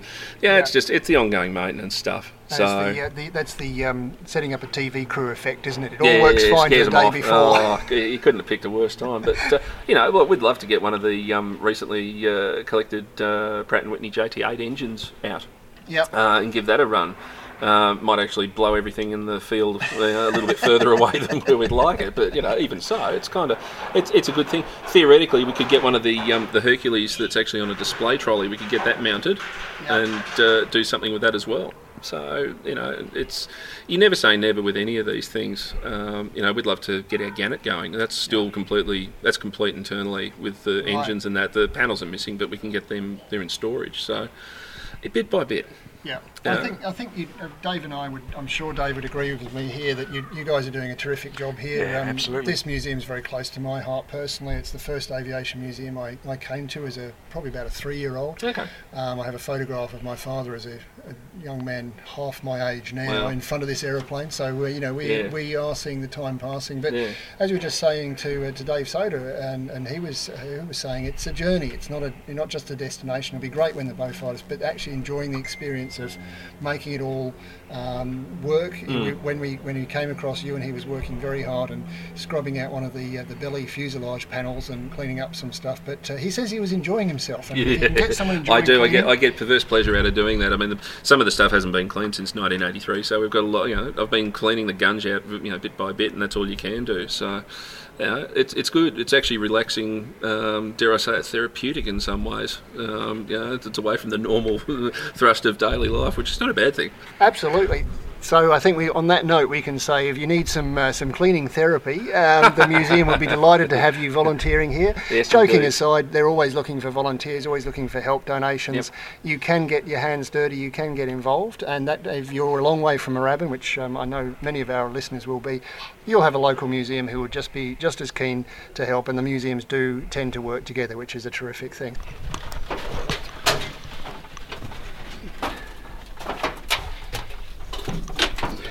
So after a, a bit of a a bit of a mountain climbing expedition, I'm now sitting in the cockpit of the uh, of the Beaufighter in the pilot's uh, pilot seat, and it's definitely a unique experience. Um, first of all, you've got to get in, um, which with practice I should imagine isn't too tra- challenging, but uh, as you can probably tell, I'm a bit breathless after my effort there. it's a happens. challenge. Um, and when you do arrive, you've got an amazing view. Ewan, Ewan's here, sensibly standing on the wing, leaning over the top uh, in at us here. And I've got um, a big piece of plexiglass and a gun sight in front of me, um, a big control yoke, throttles uh, to the left, and uh, uh, I think a non-standard panel. Is that uh, is that normal?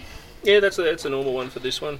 So there are different variants too, which I've seen pictures of, which I'm still trying to work out because there was the DAP Mark 21, but then there was also the references to the BD 43A, which I think Wow. is the torpedo version. So it was a slightly different uh, panel design and layout.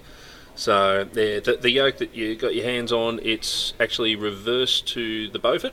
Right. That's the big difference. They do look similar, but uh, as I made the mistake when I bought one at the uh, Attraction Treasure Fair, thinking I'd got myself a Beaufighter. Of course, it was a Beaufort because the firing button's always on the right. Oh. it's left on the uh, on the Beaufort. Right, yeah. So we have a firing button, Mhm. um, not the spade grip everyone sort of associates with British military uh, No. fighters, but a, a big old yoke. Mhm. Um, I think the other thing is probably critical to say is the view is amazing. It's very different to anything else Yeah. I've sat in. Um, to my left and right are the big uh, the big Hercules radials. Um, they're just forward of the of the nose of the aircraft. I, I get the feeling that if I've got my feet on the rudder pedals, they're about the level of the, the back row of cylinders Yep. uh, of the engine. That'd be right. So when these props are turning, you've got a huge couple of discs there. It must be.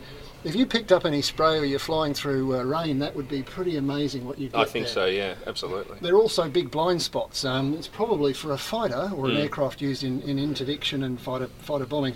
It's got a terrible view in some ways. You know, Mm. I've got no idea what's going on behind. There are rear view mirrors um, as an option, but uh, I'm relying very much on my guy in the back to, to keep me out of trouble. Which is obviously what the communications box is down there for the uh, you know talking between front and back in case down, there was down on my left here. Yep, Yep. absolutely. Um, by my elbow, I have um, two buttons, uh, one green and one red. What are they? They They're the cut, yeah, they're the uh, slow running engine cut off buttons. Right. Yep. So, So- the, and double throttles, of course, Yep. two engines, um, uh, standard uh, standard rudder pedals as you'd expect, but. Uh, You'd probably take a little while to get used to no nose in front of you. You're arriving fi- first at the scene of the uh, the battle, aren't you? hmm Absolutely, absolutely. It's a bit. Uh, it is a bit uh, of a sort of a different way of thinking, especially because you know the smaller single engines, of course, with the uh, the prop and everything in front of you, whereas these these big monsters, uh, yeah, you really, uh, it's really there in your face as such. I think the Australian ones had a Sperry gyros provision for a Sperry gyroscope rarely fitted, and also a piece of armour plate. I'm, I'm, I'm wanting to know Yeah, yeah, there's the, armour uh, plate in front of me here. No, there's no armour plate at the moment. Oh, moment. no, but there would be in it's yeah, it's, would in, it's in- in storage at the moment. I've been meaning to get it back up there, but uh, it's ridiculously heavy. Funnily So, enough, yeah, yes. you'd expect that. Um, down by my uh, right hand is uh, a couple of uh, trim wheels, but Yep. uh, unusually, and I've not seen this before, uh, they're painted colour coded for port and starboard. Correct, um, which matches obviously the uh, slow carb cutouts on the other side. and the and the throttle controls, which is a very interesting and sensible uh, sensible thing to have. Mm. Um, don't know how much use they'd be in, at night. I can see there's uh, little lamps there for, for night flying operations, and well, this is a, a neat thing to be able to do to sit in sit in a Beaufighter and look out. But I think the first thing after the initial excitement sort of dies down as you think these guys went to war in this uh, kind of aircraft. It must have been they were young men, mostly um, full of vim and vigour and immortal in their own uh, in their own eyes. Absolutely. But uh, it would have been a tough tough aircraft uh, like like them all to to survive the war in uh, safely. But they were they had a lot of their they had a lot of their fingertips. There's uh, your four cannon, six machine Yeah. guns. Oh, yeah, Um, and you, when you see some of the photos and even some of the rare footage that exists, just some of the manoeuvres they pulled off in these aircraft were actually quite something. Yeah, I think, and looking out to the wingtips, I, I wouldn't want to see those under G loadings personally, but I'm sure if you're 19 years old, that would probably be The furthest thing from your mind. you. This, for my money, is a lot more impressive than an F-18. Yeah. Definitely. Well, thanks very much for uh, for talking us through uh, the cockpit here. I really That's okay. appreciate your time today. And, More than um, welcome. As, as Ewan said earlier, I think if, if you're coming along to the museum, you have a particular interest in seeing the Beaufort Ice nicely, who knows, you can have a good look inside. And uh, I think a donation would be appropriate. We're certainly making a donation today, aren't we, Dave? Absolutely. Thank you very much. That's right. Thank you.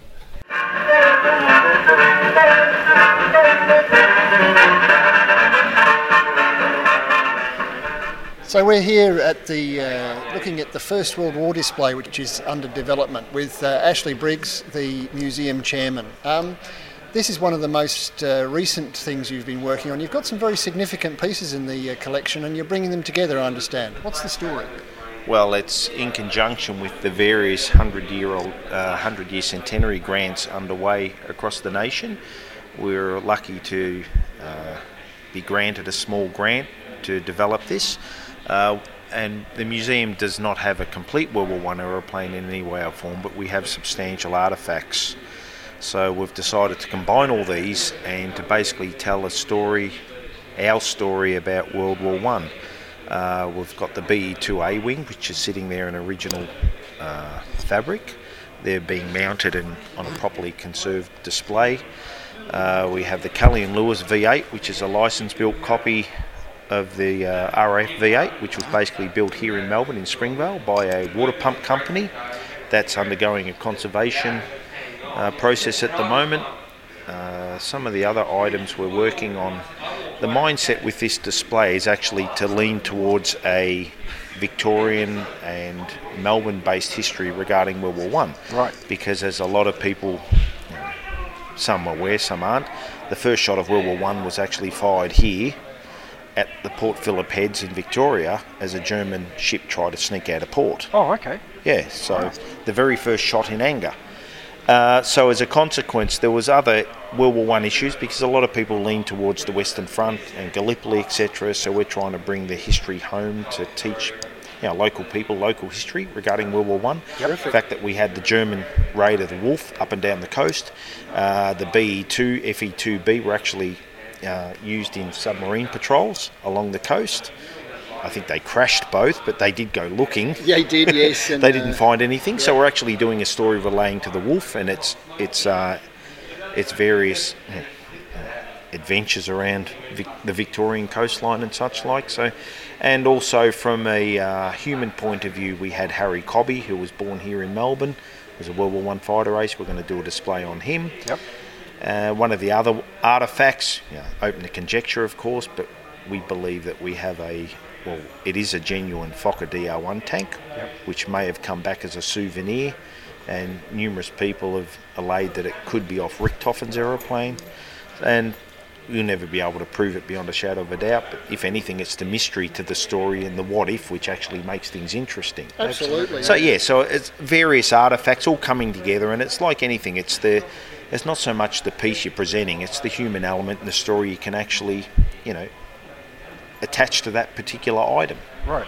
Okay, now the um, BE2 wing that you've got here. Yes. Is that related to the BE2 that you were just talking about? That was. Uh, Possibly, we don't know. These wings were basically found in the 60s, hanging in a roof in Geelong, and uh, they came to the museum. They'd been in store for 30 odd years. Then we pulled them out, and they hung on the wall here, uh, basically just hanging off the gal wall. So we've taken them down, given them a thorough clean.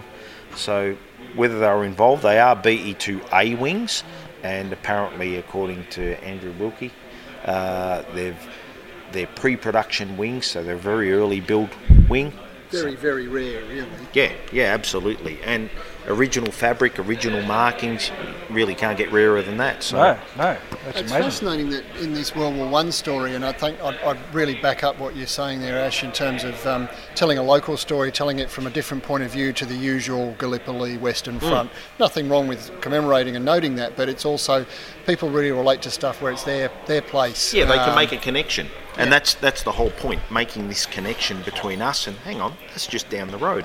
Yeah, And exactly. yeah, Kelly and Lewis, hang on, they were building World War One engines in this country in you know in 1914, 1915, and everybody knows Springvale. It's where you go to eat. Yep. Yeah, so it's fascinating sort of stuff, and and I think also credit to the museum for design. Okay, we don't have a World War One aircraft. We have some interesting things. We have some interesting things with interesting stories attached, as you just said, is fascinating too, and pulling that together as, a, as an exhibition. Um, you're obviously doing a lot of great things with the museum here. We've had a, we've had a, a terrific time looking through, um, and uh, you, you, guys have done a terrific job showing us around. One of the things the museum's been doing really well recently is social media. Is that an important part of what you're about these days? Oh, absolutely. It manages to connect to people who uh, would not necessarily be able to come down here and attend. Uh, it keeps people, it keeps you fresh in people's minds. You know, we, we don't basically post massive things, but just little tidbits all the time, showing that museums always, you know, underway and things are happening. And when we first had a, our major change of management two years ago, the museum's Facebook page had 30 likes. Now I think it's heading towards 6,000 at this right. point in time. Uh, and it's a great way to advertise. You know, you can it's a very cheap and effective way of advertising. In some ways, it's probably affected other markets yep. as a consequence. Yep. You know, when you can basically connect to so many people so quickly, we've we've managed to put up posts. Like for instance, last week we had one of the Expo fighter pilots in there. That view within a couple of days has been viewed by over ten thousand people. Wow. It's just phenomenal. Any, any, any way you cut it, it's, it's terrific. And I think one of the things where that worked really well for you guys was um, the uh, 75th birthday of the Wirraway that you celebrated. So that was a great story. You want to tell us a bit yeah, about well, that? that was the same. We decided that the museum's Wirraway uh, flew in 1939 uh, in August. It actually flew a couple of days after World War II had been declared. It was it's the only pre-war Wirraway surviving. So we decided to basically give it a birthday. The aeroplane had sat here very forlorn and run down for a long time, suffering not only mistreatment uh, but also various age-related aspects of you know 70-year-old aeroplane and various metals and alloys working against itself. So. Uh, we pulled it out. Of course, like anything, the job was far greater than what we thought. We basically killed ourselves getting it ready. You guys worked really, really hard. There was a lot of late nights by quite a. You were lucky you had a good team of people who weighed in, but uh, there was a lot more in it than you thought there was going to be, wasn't there? Oh yeah, yeah, yeah. We're having to manufacture large sections of, you know, remanufacture large sections of the sheet metal and airframe to get it all back together in time. Uh, open the engine base. We, you know, I had the stupid idea of that we'd like it ground running on the 75th anniversary, which fell on a Saturday of its first flight. So we opened the engine bay to find out somebody's helped themselves over the years, and the complete engine bay was stripped bare. So wow. we had to build whole new, you know, systems into the aeroplane. And as it turned out, we we had the first ground run of the aeroplane two days before the official unveiling. Uh, but on the day, we had a cake, of course. We had several ex CAC employees here, including one of them who actually worked on the aeroplane. Wow. Yeah, prior to its first flight. And she behaved on the day, which was a relief. Started, ran. But, you know, you see these old fellas and they're just standing there and they're teasing a couple of their eyes watching this aeroplane. And uh, yeah, so we were able to present a very tidy, clean aeroplane. You know, she didn't get a full restoration, but she got a good conservation program, which is still underway. And you know, this is what it's about. It's you know, we're always a lump of metal in reality. It comes back to the human element. You can connect to these people, and it, it brought them back to a lifetime ago. You know, it's just a special day for a lot of people. That's Absolutely. what makes it all about. You know. Terrific. Yeah. Absolutely. And we, we couldn't really, moving from the Wirraway, which is a, a, highlight in one direction, we can't have a Trans Tasman program without having a little talk about the uh, Victa Air Tourer and its little mower in front of us. Tell us a bit about uh, the Victa Air Tourer we have here. Well, of course, the Victa Air Tourer was produced by Victa Industries. Uh, Merv Richardson, who was the uh, original designer of the, the lawnmower, was also an aviation enthusiast. So they went into production of the Victas. I think they produced over 100 and unfortunately, uh, the credit squeeze of the 60s, you had Piper and Cessna dumping aeroplanes into the market at less than you know manufacturing costs to push Victa out of the market.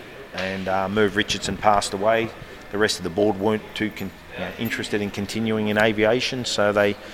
By that stage, they'd moved on to the Air Cruiser, which was basically the four-seater version, which got rid of various shortcomings of the the Air, the Air Tour itself but of course, you know, they shut it all down, and uh, as history knows, you know, PAC picked it up, sh- shipped it all over there, and uh, sold them back to us. Yeah, sold them back to us, and yeah, keep producing in various you know ways and forms even up till today, which is you know a great success story.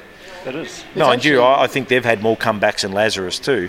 They certainly That's have, yeah. But actually, that's a really that's a really good note to pick up, which is that uh, we very much hear about the Australian production story and the history of Australian aviation here. But it's actually quite neat with Dave coming over from New Zealand here to be able to say, well, good on the Kiwis for keeping keeping uh, bumping along with some production there with a with an aircraft with a strong Australian heritage too. We're, we're Yeah, proud I think- of the uh, I think it's good. Kiwi success. Something to go one way because I think the Australians have pinched Lamingtons, yeah, split ends. Russell Crowe you can have back. Pavlovas is another one. Yeah, Pavlovas, etc., Phar Lap. etc. yeah, yeah, and Phar Lap, of course. The program was going so well, and then it all fell apart. No, that's, but that's actually. I, I, I just want to say the, um, the, the the whole air tourer and air trainer thing. Yeah. Um, when it was brought over to New Zealand, uh, the chap who was really the driving force behind it was Pat Monk, who was actually a British guy who worked here in in Australia, and he moved to New Zealand, and he ended up living next door to me, and I grew up next to him, and um, remarkable man. Yeah, and it's amazing. He, as he said, he wanted. He was working as a designer at CAC, and he wanted CAC to take on the design, and the board at the time thought it was beneath him, which was bizarre.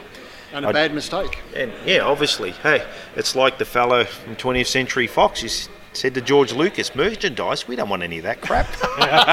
you can keep all of that." and, and amazingly, the New Zealand government made the right move because they helped bring him over and and set up a production with um, setting up uh, New Zealand Aerospace as it was then. Yeah. Yeah. And uh, you know they went from there, and now look at them. They're building the. Uh, they're still going, building the PAC 750 XL, and Yep. um, you know that's a, quite a success story. I, I know that com- the company's uh, setting up um, in China now with uh, a big production line there. They're actually part owned by China now, but they're still a New Zealand company. So Well, as Ash said, I think um, manufacturing aircraft in the 21st century is a very tough gig, and uh, it's interesting that in Australia we have uh, really rumps of uh, some area aircraft manufacture.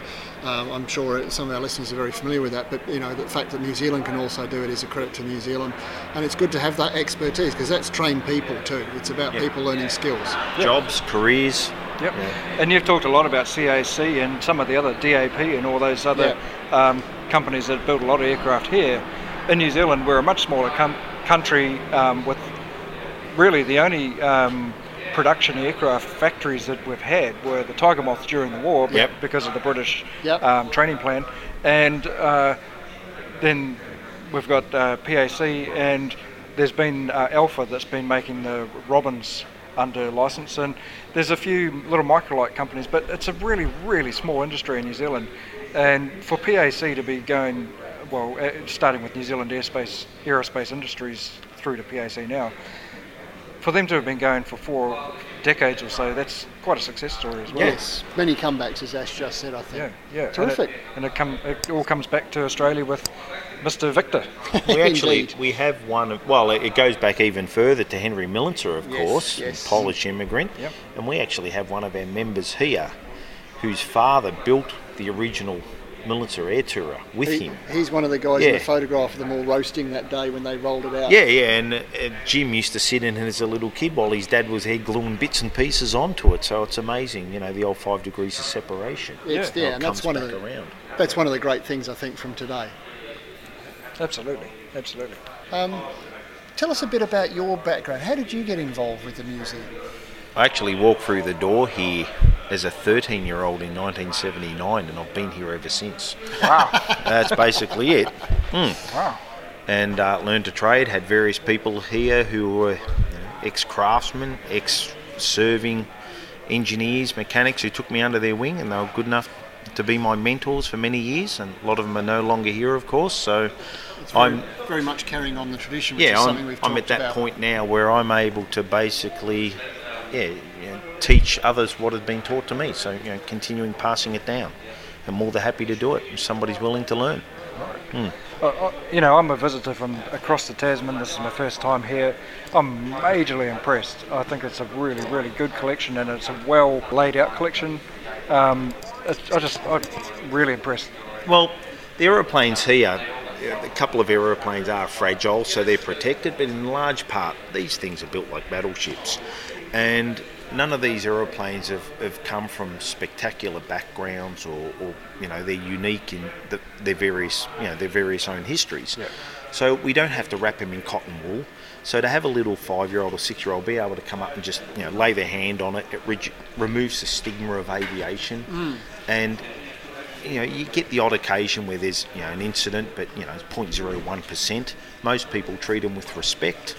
And this is what most people feedback that the fact that they can get this close. Well, that's right. I, I noticed that there's no ropes around most of these aircraft. Yeah, and it's very, very rare for something to get damaged. You know, very rare. against that, and particularly as we were talking just now about the um, the uh, open cockpit day, which is a key part of what you're talking about, but also making sure that you're focusing your marketing on getting families in. And I think when we when I was here for the open cockpit day, I was really impressed that the variety of people who had no real connection to aviation, they'd heard about it, they thought they'd come and given it a look, and maybe you know one uh, in a 500 kids has a little problem with a with a switch or whatever, and several more of those kids will be inspired and hopefully you know think that maybe aviation is something I can do. Yeah. I'd, I'd put money on that. I, I think.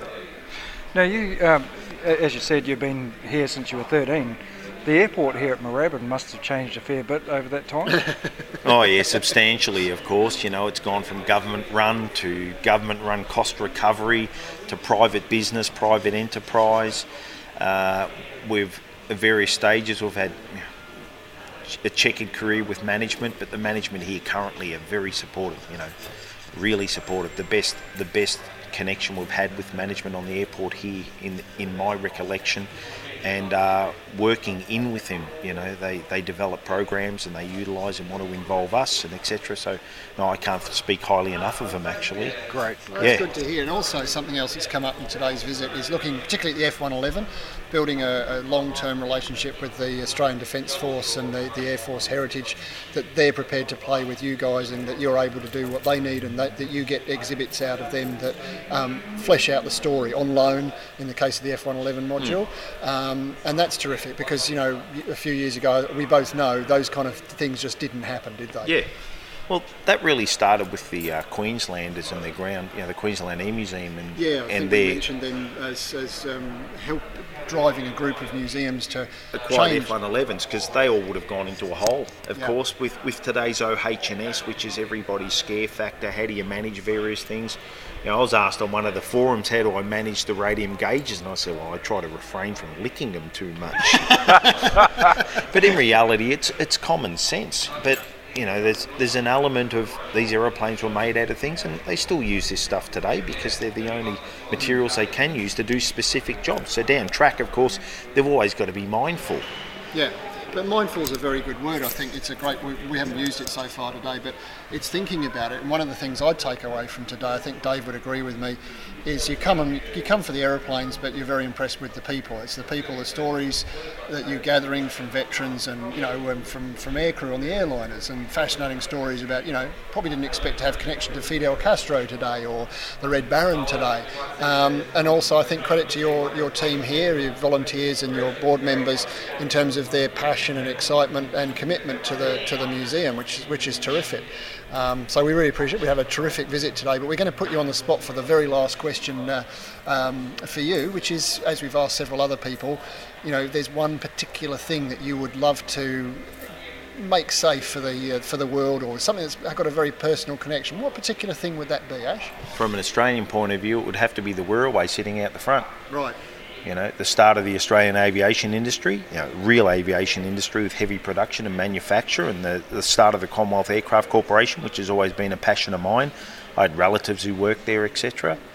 And uh, that's, you know, that being the oldest survivor, the only pre-war Wirraway.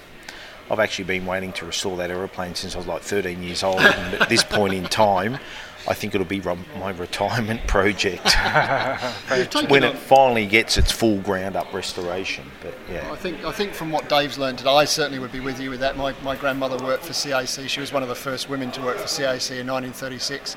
Um, so uh, her ghost would be behind you on that one. I certainly am. And uh, I think it's a it's a terrific collection. And, and it's not just that you've got great things like that, but you're, you're filling the gaps, diversifying. I think pushing ahead on a lot of fronts. We just talked about the World War One display, but so many other major efforts and guys working really hard, and, and uh, it's terrific. yeah, it's it's education, but it's got to be entertaining. You have to find the balance Yep. because if you try to have a display with war and peace, people will read three paragraphs and wander off. Quite, yeah. You have to find the little niche which hooks them in, and they find a subject interesting, and they might read 20 or 30 items, but one or two in here might stick in their head when they leave. And that's the whole point. Now, James asked the last question, but I've actually got one more last question. Yeah. Because you over, you oversee this amazing, huge uh, collection here. Um, is there any particular aircraft out there that you would love to add to the collection? Well, at this point in time, if all goes well, we'll be, you know, we're hoping to add a, a Mustang, which will complete our CAC production aircraft and give us the only complete collection in the country relating to CAC. And, and by saying the country, you're actually saying the world too. I don't Yeah, know or if there's a world. Yeah, yeah, true, yeah. Uh, but obviously very important for Australia, and um, that's a diverse. I don't think uh, actually we could play a little game here. Ash, could, could we name them off? So we have Wirraway first. Yeah, the Wirraway, uh, Wackett, uh, Boomerang, Mustang, Winjeel. Uh, we have the CA31 mock-up, which was a concept aeroplane which never got past production, unfortunately. We have a Macchi.